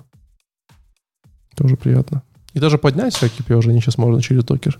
Я даже, я даже видел, эм, не знаю, видели такую штуку, есть вещь, называется HAS, это, э, боже мой, как Home Assistant, что там, сервер, да? Home Assistant сервер. Не видели такую прикольную при- приложеньку? Никто не видел? Да, все, что с home, с home связано, это через iPad, там что-то. Короче, есть такая штука Home Assistant. Это, это вещь, это такая история, которая э, типа умный дом, э, вот. С, Ну, так это же от, от, от Apple умный дом. Нет, это Home, это умный дом, а есть Home Assistant, это open source решение для умного дома. Вот. Э, Он так называется, homeassistant.io. Там просто огромное количество всего, прям вот огромное количество всяких прикольных штук, там, знаешь, управление лампочками, светом, огромное количество разных адаптеров для разных протоколов, там, типа для просто для ад- Apple. адаптер, накидываешь, и все заводится у тебя да? Да, ты можешь что угодно завести, там, говоря, подружить свой, там, не знаю, Xiaomi пылесос с, с с, не знаю, с какими-нибудь AirTag'ами и какими-нибудь еще штуками, да, ну, типа, практически невозможно в одной там экосистеме, они все не очень дружат, а тут можно. Да. Вот. По-моему, и... я трогал эту штуку. Да, очень классная штука. Для черепашек. Да, очень классная штука, и прикольно, что там, там конечно, не такая туповатая документация, но одни из, одна из таких прикольных способов — это э, поставить их в докере. Вот там есть такой Assistant Manager, по-моему, называется. И прикольно, что э, мне понравилось, как они делают новые интеграции, новые какие-то штуки. Ты как бы, когда ставишь их в докере, ты прокидываешь им сокет докера, и они, получается, управляют твоим докером извне, и ты говоришь, типа, хочу добавить интеграцию, допустим, с не знаю, там с Xiaomi, да, они такие, окей, братан, добавляю. И они, знаешь, там добавляются, а потом смотришь на серваке, а они просто скачали докер-контент, типа образ, добавили тебе в кластер, и отдельно у них есть типа как микросервис, который там с Xiaomi там дружит, знаешь, что такое. И они все интеграции вот такие разные прикольные отдельные докер-образы работают. Прям ну, Прям... это, кстати, на самом деле был, был же доклад, я его хотел взять, э, э, докер с ARM, как работает. Но если вам интересно, вот именно вот эти все связки, мне кажется, стоит этот доклад посмотреть. Докер с ARM? Он был на этой конференции. Да. Такая, что, просто процессор, типа то же самое. Ну ладно, разберемся. Ну, Тут есть еще доклад Егора под названием Docker Swarm. Ты хоть знаешь, что такое Docker Swarm? Замьючен, Егор. О, я знаю, что такое сворм. Это когда, короче, в ДНДшке у бежит э, мышей, и, и там, короче, много-много мышей, значит, и они жгут сильнее, чем просто если бы это была одна мышь. А Егор по-прежнему замьючен. А он нормально, он любит говорить с микрофоном. Так, так нормально. Все, э. Ну, короче, э, я что хотел сказать. Э, я вот все еще Home Assistant смотрю и подумал, прикиньте, ребята, вот следующий фильм хоррор выходит, люди скачали с, доки, с Home Assistant, настроили докер, все такое, и дом решил их убить, умный дом, уже стал ум, умный. То есть они в какой-то момент подключили к Siri, и Siri на телефон с ними общается и говорит, ребята, я вас всех убью. Вот, так такие вот вещи. Такой... Там сложно. Интеграция просто через uh, Meizu Store. Вот, а Meizu Store там просто не факт, что все хорошо работает. Кажется, это, это, это, я такой фильм смотрел, мне кажется, где-то уже есть. Блин. Ты докер, про Docker Swarm людям расскажешь? Да, я немножко расскажу. Я на самом деле, ребята... Это то же а... самое, когда на тебя докер бежит один, это одно дело. Когда на тебя бежит докер Swarm, то там сразу же дэмэдж увеличивается. Э, на самом деле про Swarm мне очень тяжело рассказать, потому что я сам плохо понял эту концепцию. Э, ну, сказать? Да, давай. Э, я сейчас начну, а ты вот продолжай. Сейчас, две секунды. Короче, что я знаю про Swarm, что я понял? Во-первых, надо понимать, что еще есть Terraform, да, то есть э, вот доклад, короче, Docker Swarm, он как бы рассказывает историю о том, как подружить э, Swarm и AWS, да, то есть чтобы мы могли там условно немножко там покодить, немножко конфигов туда-сюда покрутить и заливать наше классное приложение сразу на AWS, чтобы оно масштабировалось по всей планете, чтобы мы могли... Блин, подожди, Docker еще и на AWS? Блин, как раньше все было просто, ты просто поднимаешь себе виртуальную машину, блин, настраиваешь ее, разворачиваешь свой ну, в этот WordPress, и у тебя все классно. А теперь ты, короче, это все засовываешь в докер, а потом еще идешь на VS, все это засовываешь. Да-да-да. И вот ребята тут э, еще есть а Terraform. Что тебя смущает? Подожди, это же, наоборот, классно, Леша. Ты же, вот ты, ты же хочешь свой, ты же, свой ты же, сайт? Кстати, ты же понимаешь, насколько классно, когда у тебя есть докер, а не то, что ты вот типа пошел себе команды на там какой-то WordPress копированной виртуалке, и никто даже не знает, что там на этой виртуалке творится, да? Это же супер классическая проблема, так да? И, слава, слава богу, ну. Так это же огромная проблема. Это приходит новый разработчик и такой, типа, а что на серваке? А хер его знает. Там кто-то какой-то Леша, типа, в 17 году какие-то команды повыполнял, там что-то три года крутило, сейчас все отвалилось, надо идти разбираться, вкуривать. Не, Валентин, ты просто не понимаешь. Э, а, а вот представь... Когда ты, когда ты когда ты шел проекты на WordPress, э, исправлял виртуалку под них. Она крутится всю жизнь, по-моему. Ну. Да ладно, ну, как раз WordPress надо обновлять каждые 5 секунд, иначе тебя взломают, потому что там какой-то очередной эксплойт. Там типа там... Так это, так это, WordPress, это WordPress обновить, а не, этот, а не настройку виртуалки. Так что здесь настолько виртуалки? Все равно там какие надо права каким-нибудь, каким-нибудь файлом поменять, что-нибудь такое. Короче, я, я подумал, что э, вот представь, э, мы вот взяли и начали докером пользоваться, ВВС загружать, и какая-то часть людей, которые копировали со Stack Overflow команды, она теперь безработная, и сидят такие грустные, там, вот квартиры обои да. отклеиваются, дети сидят такие, папа, папа, он такой, мои команды больше никому не нужны. Да, раньше можно было, раньше можно было сказать, ну, на все вопросы по настройкам я на Stack Overflow посмотрю. А теперь нужно учить все эти докер-штуки всякие, и, блин, на каждый кластер там по-своему настраивать. А, ну... Нет, так, ты, подожди, почему здесь настраивать? Кластер чаще всего уже настроен, ты уже, типа, с ним работаешь. Просто что это же infrastructure as a code. Это же, типа, очень крутая история. У тебя вот все да. описание твоего, твоей инфраструктуры лежит у тебя в репозитории. Ты, как бы, пошел, посмотрел, как это работает. Я тебе просто да, расскажу. Вообще, мы, вот у, эти нас... ямы я вообще не раскуриваю. Ну, потому что ты просто не ну понимаешь. Вот, давайте я немножко Давай. расскажу, а потом Валентин JSON. JSON forever. Да, и оно настраивается в Ямле вот, или в Руби. Короче, есть несколько вещей, про которые надо знать. Э, вот. Э, первое, что очень круто, если вы не изучили, то это Terraform. Да? То есть я его не использовал никогда, но понял, что надо, надо уже начинать его учить. Это какой-то такой Ruby-подобный язык, на котором... Вообще, вообще ни разу, Егор. Не... Ну, это, вообще ни разу не нет, похожий. Это же, это же, это же следующее от, от YAML, по-моему. Но... Ну, да-да-да. Ну, короче... Структура, наверное. Во-первых, ну, это, да, это да. не язык, а технология. Технология, да. Во-вторых, это типа... Набор конфигов, это... которых вы пишете, пишете и сводите все в YAML. Э, вот. Э, суть в том, что ребята ну, рассказывали не, про Swarm. Не в YAML, тоже не надо врать. Ну смотри, они там сначала в каком-то в своем формате описывают, а потом все сводят все равно в YAML какой-то файл, который очень хорошо дружит с Docker Compose, или как-то Docker Compose подсовывают туда, чтобы он так... А Terraform лучше, потому что там схема существует, по-моему, такая штука, да? Ну, да.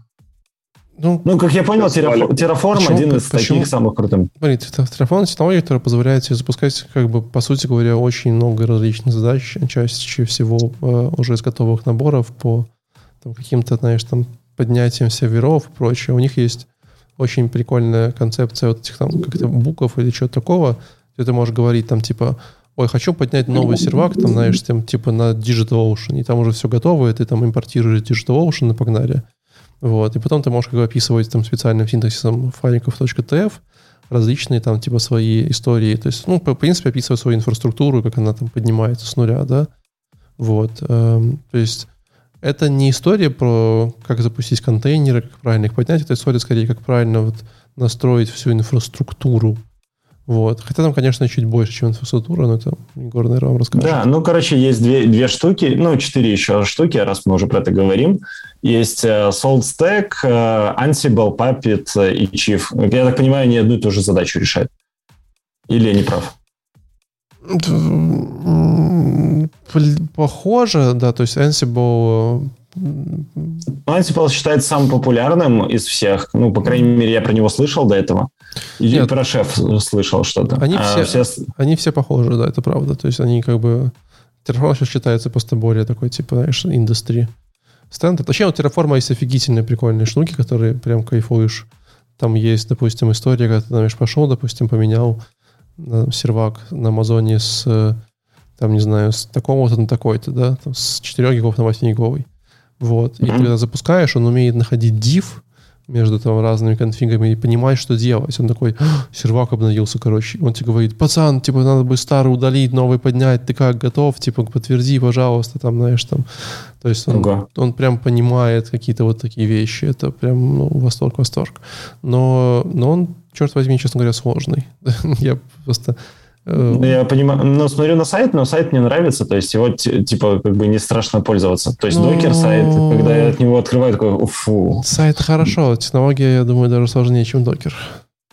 Технология, я понимаю, что она овер сложная, но ее надо по-любому будет уже учить, потому что, ну, куда ты уже без нее. Вообще не обязательно. Ну, типа, можно вообще не обязательно. Вообще, вообще не обязательно учиться. Короче, э, про, про доклад. Вернемся. То есть э, ребята рассказывают, как Docker Swarm, это вторая еще технология, да, есть Terraform, а есть еще Docker Swarm.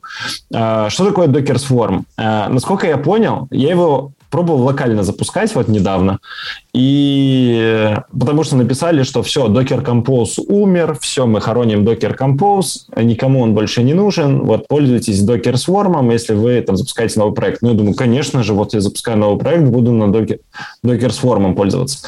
При том, что Docker Compose надо устанавливать, между прочим, с интернета, а Docker Swarm идет в коробке с самим докером. Да? То есть мы установили докер и все. А, оказалось, что это не просто так. То есть я запустил все в Swarm, да, тот же Docker Compose файл, все здорово. А, но а, он, оказывается, поднимает внутри себя ноды, и он, по сути, как такой э, э, еще один слой оркестрации между докер э, ну, нодами, сервисами, тасками и балансом. Да? То есть он в себе содержит три вещи. Load балансинг, ноды и сервис с задачами. Да? То есть мы можем сказать, типа, э, ну, короче, вот этот докер image, если вдруг он упал, давайте мы перезапустим его или запустим на другом порте еще там такой, или вообще нам надо в среднем запускать там 5 инстансов вот этого дерьма. А вот это вот все на одном порту еще надо запускать, и мы хотим, и хотим как-то нагрузку разносить. То есть мы технически вот в Docker форме как раз-таки можем какую-то инфраструктуру уже описать, а, насколько я понимаю. А, опять же, мы можем сделать а, по ролям, да, то есть там есть такое делегирование и такой membership, да, то есть мы можем в группы объединять, например, э, сервисы, например, базы к базам, э, там, например, payments, там еще что-то, да, то есть мы можем вообще вот так вот поделить э, все наше огромное приложение на большие-большие куски сервисов и поднимать это все какой-то одной командой. Ну так у меня возникла проблема, то есть в Docker Compose описывается точно так же, да, то есть мы, по сути, описываем все одинаково, просто еще у нас memberships и namespace появляются. Так вот, Э, я когда запускаю в Docker Compose, я могу как-то нормально отлаживать. То есть я логи вижу, я могу нормально по сервисам лазить, смотреть. А в Docker Swarm там они запускают несколько прослоек, и мои инструменты, которым я привык пользоваться и смотреть, что в докере происходит, не работают. Я такой, О, так, стоп. И мне уже неудобно. Я такой, блин, божечки. Э, позапускал его по-разному и понял, что вот из-за этих слоев абстракции надо уже с ним учиться как-то по-другому работать, и в большинстве случаев советуют поставить в Docker Swarm еще один сервис, который будет визуализировать, что в нем происходит. Я такой, о, ничего себе. Э, ну, короче, меня пока Docker Swarm отпугнул тем, что он еще более сложный, чем э, вот это все предыдущее для меня. Вот. Э, ну и, короче, ребята ну, рассказывают, как... И, и ты прав, потому что я не уверен, зачем тебе вообще... То есть ты понимаешь, что тебе все бенефиты, которые тебе дает Swarm, они теряются в девелопменте.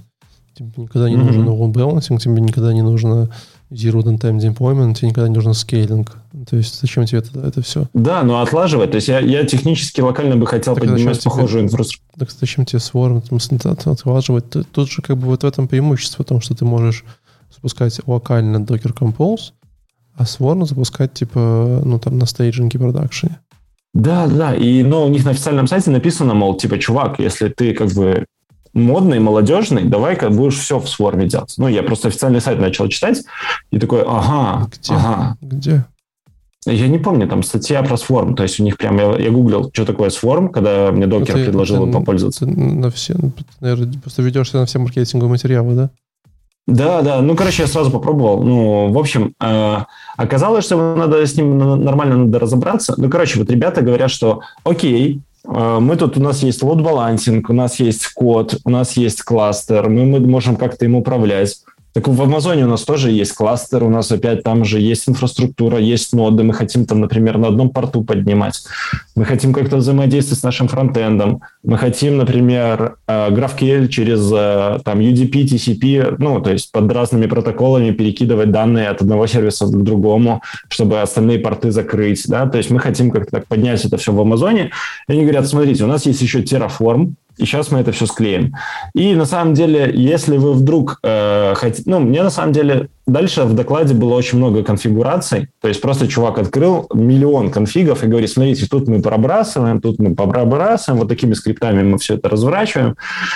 То есть технически, чтобы собрать демку и посмотреть, поиграться, как с этим работает, доклад классный, перейдите по ссылке, про пролистайте, посмотрите. И я думаю, как ручками это все собрать и в Amazon реально залить, тогда станет понятнее, как с этим вообще всем винегретом работать, потому что получается у нас, смотрите, Amazon, Swarm, и еще Terraform. Это пиздец. Вот. Э, и еще нам код еще надо написать как где-то в этом промежутке.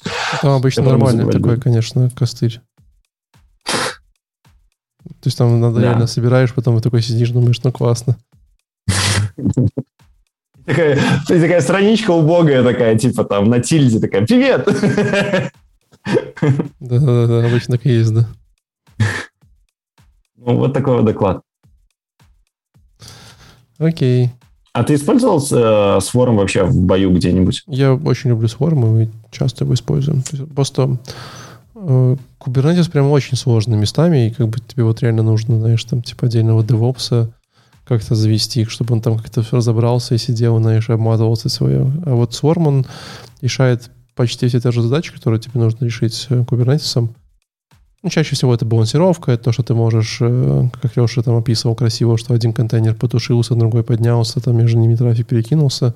Все это с Warm довольно неплохо решается. И он довольно стабильно работает. То есть я помню, что мы использовали Swarm еще году в 16 и с тех пор как-то его ну, люблю. Мне он нравится. А, ну, просто реально поднять Kubernetes, это там, ну, просто вот для команды разработчиков, вот пока ты все концепции в нем объяснишь, пока научишься с ним работать, типа охереешь. С Worm я тебе на пальцах объясню, как пользоваться за 20 минут. Типа, и все будет хорошо, и ничего не надо даже ставить. Просто поехали.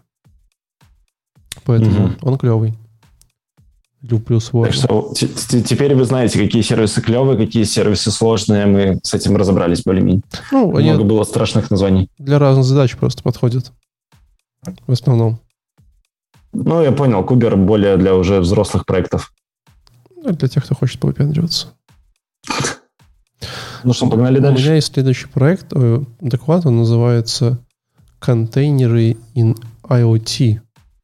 О. Э, короче, это очень тоже прикольная история, э, где ребята рассказывали о том, ну, то есть вот есть реально... Я об этом просто думал, почему взял этот доклад, я об этом думал, у меня даже была такая задача недавно. Это идея стоит в том, что тебе нужно как бы вот часто, когда ты делаешь какие-то там девайсы и вот эти устройства и прочее, прочее, да, у тебя есть э, воз, ну, как бы необходимость их обновлять, да. Вот представьте, что вы делаете, э, давайте возьмем какой-нибудь тупой пример. Э, у вас есть сеть зарядных устройств для электромобилей, вот. И вы, короче, вот типа написали, там э, что-то сделали, бла-бла-бла, и потом такие раз, и э, типа, как бы там уже у вас там 500 этих зарядок стоит, и вам нужно какой-то апдейт выкатить, да? И это же прям супер безумная херня, потому что какие-то эти зарядки где-то стоят, на каких-то там 3G модемах висят. Вам нужно какие-то штуки там сделать, не сделать, какие-то обновления накатить, какие-то пакеты поставить, да, это как-то какие-то скриптом заходить. Ну, вообще безумие просто, типа, творится, что знает что. И как раз докер это очень такое интересное решение для такой проблемы. То есть технически вы можете спокойненько пока, по, пораскатывать свои апдейты, просто вот там перезапустив докеры везде-везде. А, в чем прикол? А, прикол в том, что, конечно... Подожди, подожди, подожди. Да, я правильно понял, ты на саму зарядку ставишь докер? Прям, прям Не, ну зарядки есть какой-то обычный... Обычно в зарядках, таких, в таких устройствах, которые плюс-минус умные, да, есть э, какой-то там операционная система, какой-то код там работает. То есть там редко сейчас уже, когда делают какие-то микроконтроллеры, прям микроконтроллеры, да, там прям какой-то там крутится Ubuntu, на какие-то сервисы запущены. Не только зарядки, да, не знаю. Это могут быть, э, да, черт возьми, это могут быть банкоматы, пожалуйста, огромное количество устройств, да, которые как-то запускаются, что-то такое. Вот. И чтобы тебе uh-huh. хотите апдейт софта, это же прям ну, большая, огромная сеть, распределенная, и тебе хочется, чтобы они были примерно там как-то э, контролируемо обновлены. Вот. И один из таких э, был моих концернов, то, что Докер часто... О, у нас новый участник подкаста.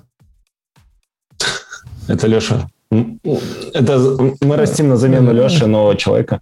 Леша принес ребенка в кадр, если вы э, слушаете нас э, в, в режиме текстовом, а ребенок улыбается и тычет пальцы на Егора. Говорит, почему у него такое красное лицо.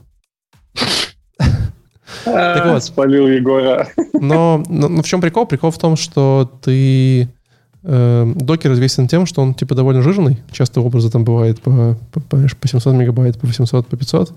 Вот. И э, интересно, получается ли у ребят как-то э, это дело разворачивать. И вот ребята сказывали, что да, получается. Причем, чтобы вы понимали, он как пример показывал проект, который они делали для какого-то супермаркета. Это был проект, в котором э, был Raspberry Pi. Вот, на нем крутилось 5 контейнеров, э, из которых был там один какой-то на C++ написан адаптер для датчиков, э, который там кнопку как-то нажимали. Э, потом там были весы, э, была камера, была какая-то система распознавания. Вот. И, собственно говоря, что он делал? Он, типа, ты там клал на весы какой-то, знаешь, типа, арбуз, он понимал, что это через камеру, что это арбуз, писал 700 грамм, и, типа, печатал тебе, типа, чек, знаешь, типа, там, арбуз 700 грамм, типа, 500, 527 там, рублей, что-то такое. То есть, ну, довольно прикольная штука. Вот. И это все у него, типа, работает на Raspberry, э, как-то обновляется в докере, и они говорят, что вот мы там, типа, это все там как-то раска- раскидываем, разворачиваем. Uh, он немножко не о том говорил uh, в плане, как они это делают с точки зрения IoT, скорее всего, рассказывал какие-то очень такие странные подробности, типа как мы прокидываем монитор там в докер, ну, X-сервер, знаешь, как прокидывать внутрь. Вот, там, или как мы там типа GPU прокидываем в докер. Но в целом прикольно, что как бы мне у меня было такое ощущение, что это возможно, и я подтвердил, что да, люди так делают, чтобы на разных IoT девайсах все раскатывать. Это клево. Ну, прикольно, что на, на Raspberry Pi еще recognition засунули туда. Через Python T файл. Ну да, да, то есть почему нет? Типа работает же. Это же просто Linux. Так а какой это Raspberry Pi? Просто на втором Raspberry Pi это, мне кажется, вообще дичь. Второго-то, который в 2009 году вышел. Да, да, да, да. да. Так, а, типа, может быть, тебе ну, так подновее какой-нибудь, например, хотя бы четвертый? Или 4B? Не, Raspberry, Сева, согласен. Raspberry Pi 4 там B, они уже там плюс-минус производительные, на самом деле. Довольно. Да, прям... Сколько там 30 баксов стоит? 4B? Там гик, гик Они, они всегда 30 гик, баксов гик, гик, а, есть. гик, о, прикольно. 40. 40 ну, вот, на Не, 8 вообще, уже 8 есть. Да. Raspberry Pi 4B, 8 гигов оперативы. Ну, Нет, они, они там прям хорошие машины. Нет, тогда да, тогда можно, можно воевать, потому что я пробовал на втором там что-то, и докеры, по-моему, какие-то, еще что-то. Не, на второй... И оно очень прям... Это же древняя древность. Э, второй это древняя древность. Там четвертый, четвертый Raspberry Pi это уже очень хорошая машина. Можно купить бабушки, и она будет тебе там в игры наяривать. Нормально. А, я помню, я на, на втором... Даже кулер а, есть, ничего я, себе. Я скайп, скайп пытался сделать. Скайп на втором это просто дичь, короче. Он, не хватало оперативки ему. Ну что, поехали дальше? Блин, я думаю, да, следующие понимаю. вообще будут огненные. Давай.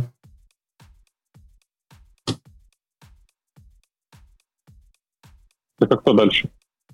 Э, я. По-моему, Егор. Эм, ну, короче, э, опять же, э, мне доклады такие попались. Опять же, я выбирал те, которые мне интересны, потому что я споткнулся о Terraform как-то э, со Swarm. Решил разобраться. Доклад у меня про то, как что, что вообще такое инфраструктура как код и насколько можно в клауд задеплоить за 5 минут чувак, вот я такой думаю, ну вот все, сейчас вот за 5 минут он что-то задеплоит, я посмотрю, как он это делает. 4 э, часа спустя. Да, да, я смотрю доклад, и он все еще не деплоит, все еще показывает скриншоты, что-то рассказывает и так далее, и так далее. Э, и по большому счету, что же он рассказывал? Ну, во-первых, он рассказывал про то, что э, что, ну, божечки, нам уже давным-давно пора все переписать, э, всю инфраструктуру в код, потому что очень много проблем, очень много проблем. То есть у нас есть проблема а, один, проблема два, проблема три, кругом одни проблемы, потому что ну, нам нужно практически везде быть девопсом. То есть я вот как разработчик, я сижу, разрабатываю, и а, теперь мне надо залить. А, так, залили, теперь мне нужен CI-CD. Ага, так, CI-CD с ним разобрались так, мне нужны тесты, а, интеграционные тесты, э, потом мне нужно еще что-то. И на каждом шаге мне надо сталкиваться с этими девопсовскими инструментами, и технически мне надо учиться, да, то есть э, я там выучил вот уже э, Terraform, Ansible, с, с Worm, выучил, посидел, с AWS разобрался. И чем больше этих инструментов становится, тем большая вероятность того, что я наговнячу ну, как разработчик, потому что э, эти задачи, как только мы утыкаемся в лимиты, какие-то проблемы или что-то у нас на бэке там висит, не работает, это все скатывается куда? Конечно же, к разработчикам, не к девопсам. К девопсам потом, возможно, если разработчики им вернут там эту задачу, скажут, иди-ка, друг, доработай. Э, вот. Эм, Технически э, есть много инструментов. Он рассказывал, что, ну окей, а какой выбрать, да? Есть вот, например, Chief Salt, э, есть э, Puppet Ansible, да? В чем разница? Э, опять же, как, как разработчик, а что учить? Все учить. Э, может одной из этого выучить. Э, например, Ansible Э, как я понял, он однопоточный и не может решать задачи, когда мне нужно там параллельно что-то там разворачивать. Ну, короче, он немного медленный. Например, SaltStack — это что-то вот на Ruby, да, то есть там можно запускать Ruby код прям э, как есть и творить всякую дичь. И под него очень много всяких плагинов написано, всяких модулей, и уже какая-то большой-большой-большой стек. Но надо знать уже немножко Ruby, да, чтобы им активно пользоваться. Есть Puppet, который, как я понял, э, нет, есть э, шеф, который примерно такой же. Эм, тоже там на Руби, тоже, я понял, ребята на Руби максимум полезных инструментов напилили. Вот. Э, у каждого из них, вот кроме Ansible, есть еще какой-то так называемый агент, какой, какая-то штука. Да, есть клиент и есть э, там сервер и они вот работают сообща, это все надо учитывать. Ну, короче, надо нормально погрузиться в это все. На рынке э, в СНГ проводили опросы, чем же люди пользуются, что же популярно, и популярно Ansible и Chief. Все. А остальное все постоку-поскольку. И Chief получился как универсальная такая серебряная пуля для любых задач масштабов, но, как мы знаем из предыдущих докладов, Terraform э, такой общий стандарт. И а, что еще интересно? Прежде чем э, что-либо э, делать, э, ну, например, к нам приходят и говорят, друзья, ну нам нужен мониторинг, мы не знаем, что на бэке происходит, давайте мы сейчас все визуализируем. Ну и хороший вопрос сразу узнать, а что конкретно мы визуализируем, как долго мы хотим это визуализировать, да, то есть, прикиньте, мы логи не можем бесконечно долго хранить или там бесконечно все просматривать. А как глубоко мы хотим логировать, да, вот каждый шаг, каждый код, каждую строчку кода мы вообще хотим стек трейсы хранить и потом в дебагере открывать, чтобы нам брейкпоинты поставили, чтобы все подебажить, вот насколько точно мы это хотим. И от этого зависит вообще настройка метрик и мониторингов. И опять же, тут надо как-то, кто-то должен эти вопросы ответить. Эм, и должны быть границы, да, то есть можно типа делать, а давайте мы сделаем классный мониторинг, а что такое классный мониторинг? Э, и опять же, э, так или иначе, DevOps это как э, девелопер, который все время, э, которого все время могут пнуть, мол, типа, чувак, а на бэке что-то не то. И ты такой, о, у нас что-то не работает. и так далее. И есть еще так называемые best practices, э, которые э, как-то надо знать и где-то их выучить или как-то с ними разобраться, потому что, э, опять же, для докер-файлов есть свои best practices, как заполнять там докер-композы, как собирать имейджи, какие-то там шорткаты, как запускать. Да даже, блин, для gitignore есть свои какие-то уже шаблоны. Так вот, э, возможно, надо, надо начинать с шаблонов, да, то есть найти какой-то хороший шаблон под нашу текущую задачу. Опять же, девелоперам, ну, как минимум, на сегодняшний момент надо знать уже, как собирать имейджи и мощь с ними как-то работать. Что такое подман, как удалять имейджи, да? То есть, ладно создать, как его удалить, как почистить место.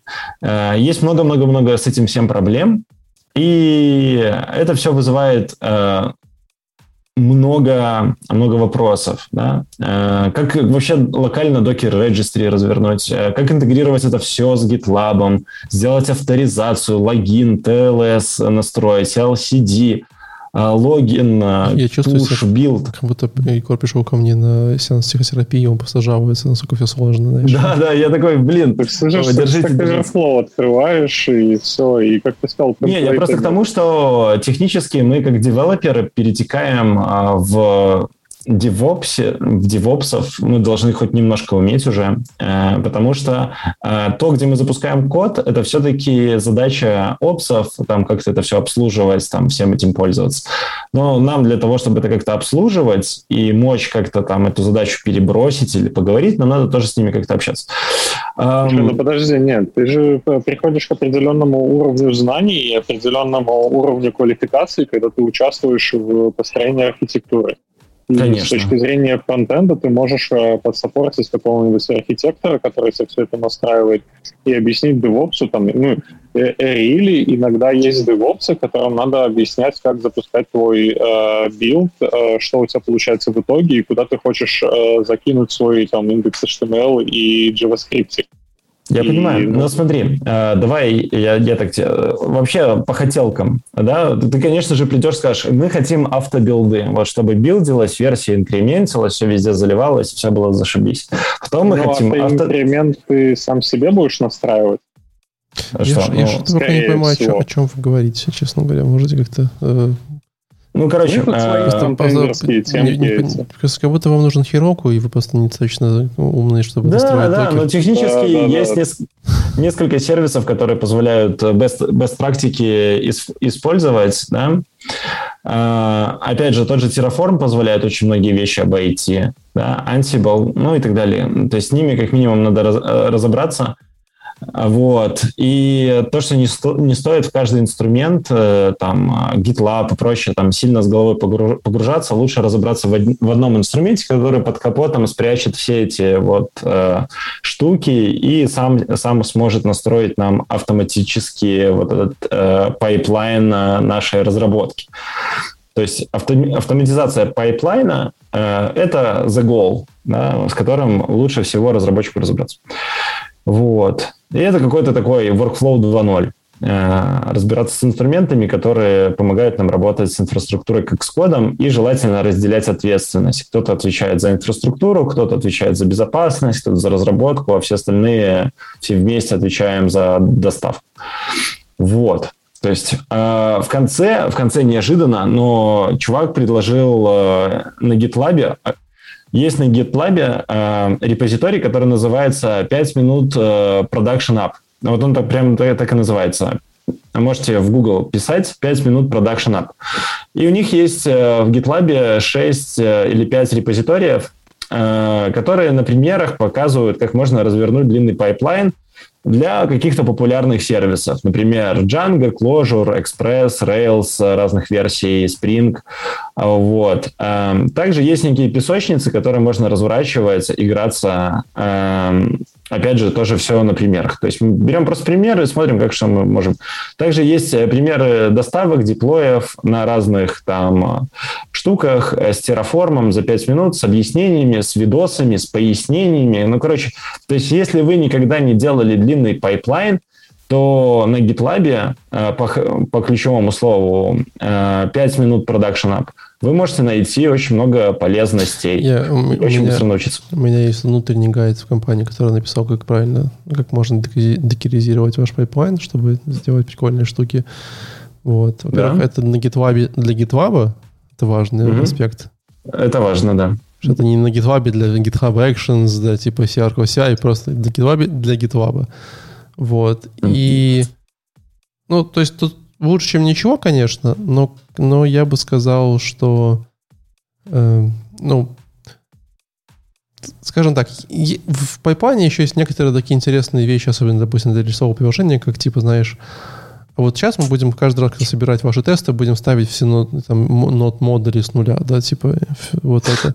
И, и, ну, это же все, это же типа смерть. Типа ты там ставишь да, свои NPM-пакеты, каждый раз, когда ты сделал пуш, ты ждешь, пока тест запустится по 15 минут, типа, и офигеваешь, да. Вот. И есть нормальные способы оптимизирования, которые как бы сразу надо желательно иметь, да, сделать свой там базовый образ, закинуть в него yarn ы, вот, но вот этого почему-то нигде нет, к сожалению, хотя бы так. Скидывай, скидывай нам куда-нибудь э, свой пайплайн. Ну, мы, уже, мы уже год пытаемся статью написать в компании, что-то все никак не можем написать. Скидывать какие есть просто куда-нибудь в приватный репозиторий, раздавать нашим пользователям, подписчикам ключи. Только за деньги, получается. Только за, за деньги, да, за 25 долларов, и на месте разработчика он напишет статью. Ладно, да. Что, погнали, Давай дальше. По-быстренькому, у меня тут уже дождь идет полным ходом.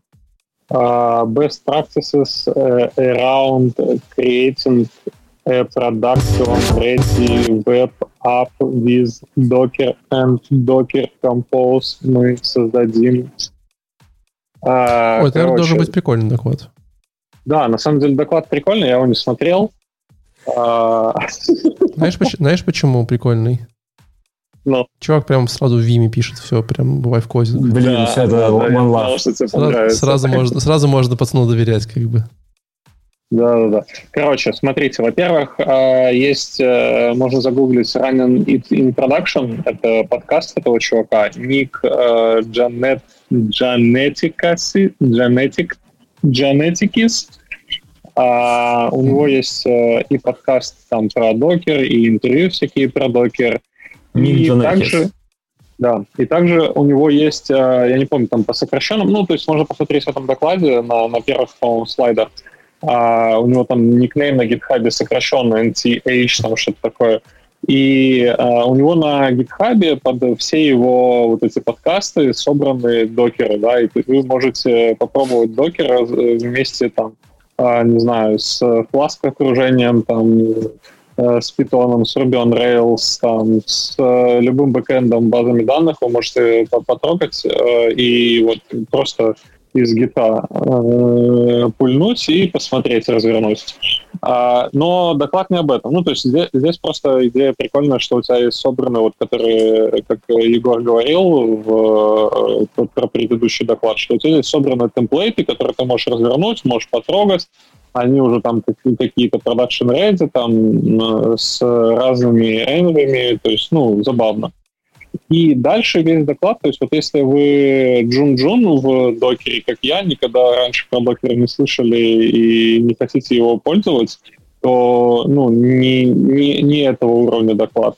Это вот там middle докер разработчик, э, когда ты уже знаешь там, как написать свой яблик и примерно понимаешь, э, какой параметр за что отвечает, вот дальше ты идешь и смотришь этот доклад, где best practices расписаны, как использовать э, env в докере, как э, оверрайдить э, у себя на продакшене, допустим, вот э, на примере это вот первые, там, первые минут 15 наверное, доклада, и дальше они по нарастающей best practices идут дальше, и там, ну, довольно-таки интересные, но я на, на, на первом остановился.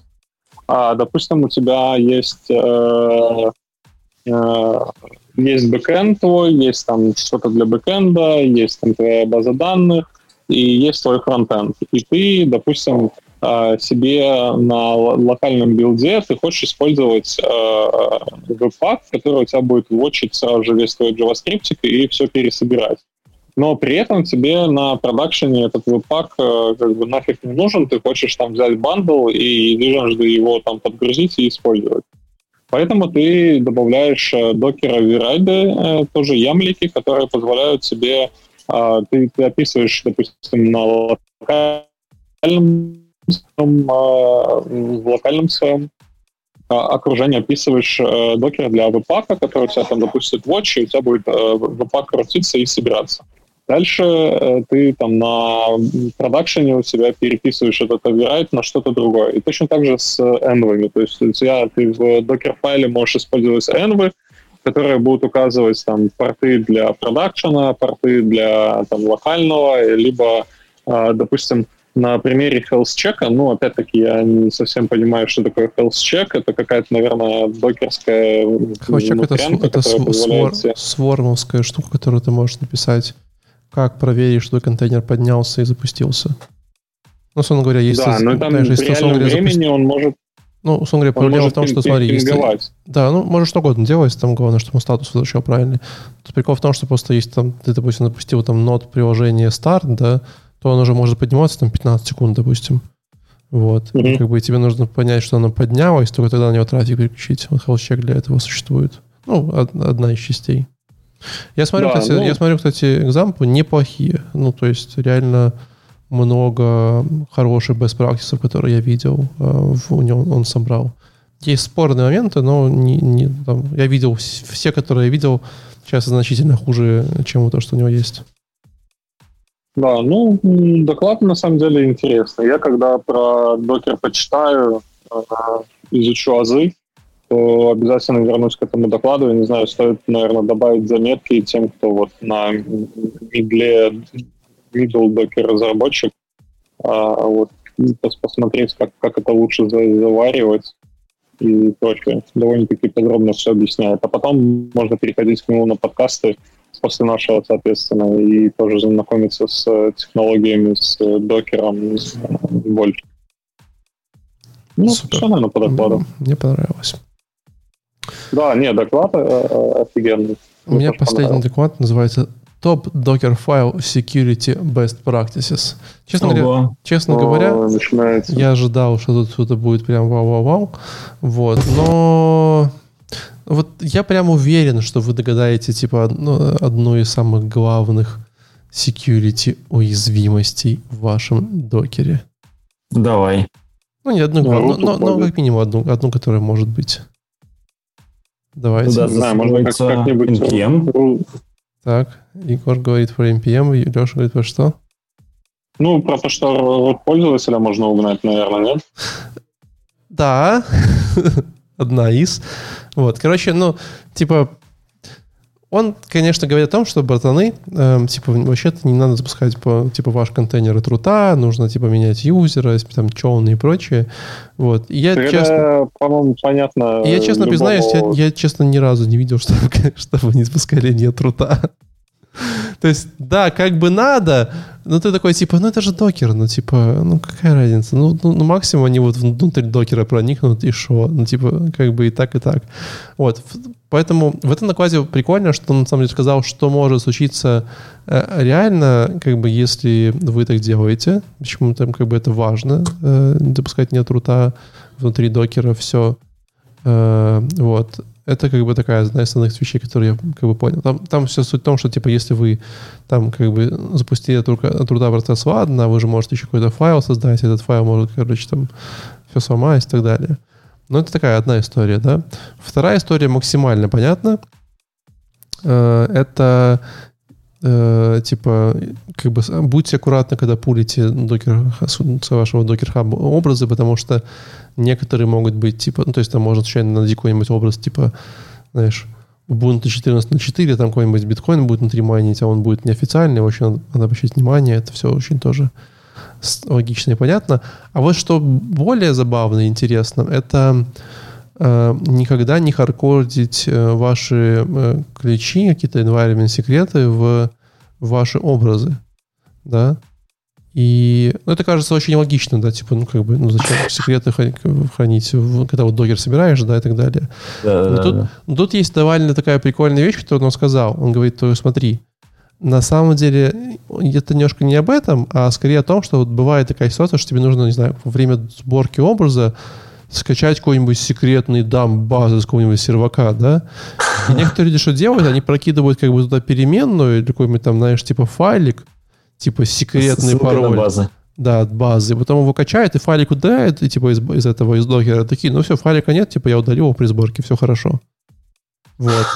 А по факту прикол в том, что докер как бы он же все хранит, он же типа сделан на этих на своях, знаешь, и так далее. Поэтому, по сути говоря, ты можешь достать этот файлик э, из всего, ну, типа, из докер-контейнера, и это, типа, будет как бы не очень приятно. Это забавно.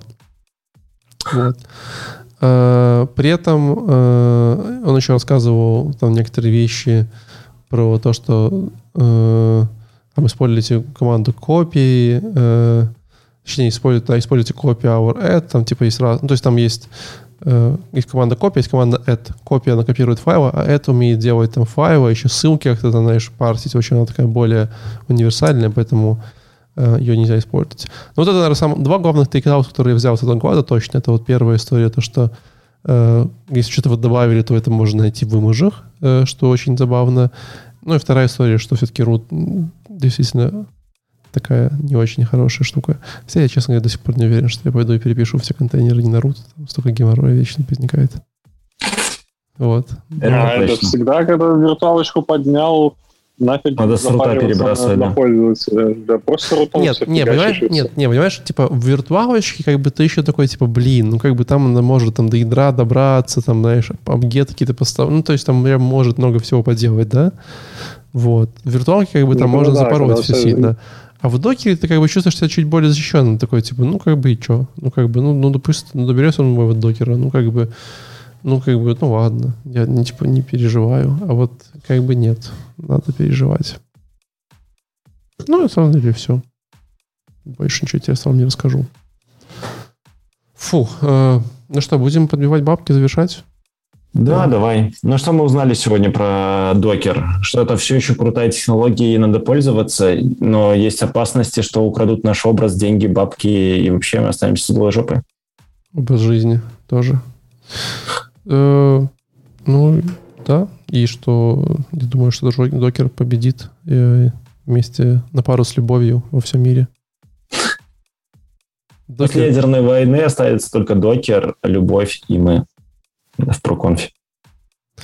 на этом будем завершать. Э, Всем спасибо, подписывайтесь, ставьте лайк. э, И надеюсь, что все будут здоровенькие, э, не будут болеть. И увидимся с вами через неделю. Пока-пока. Пока-пока. Да, всем пока, ребята.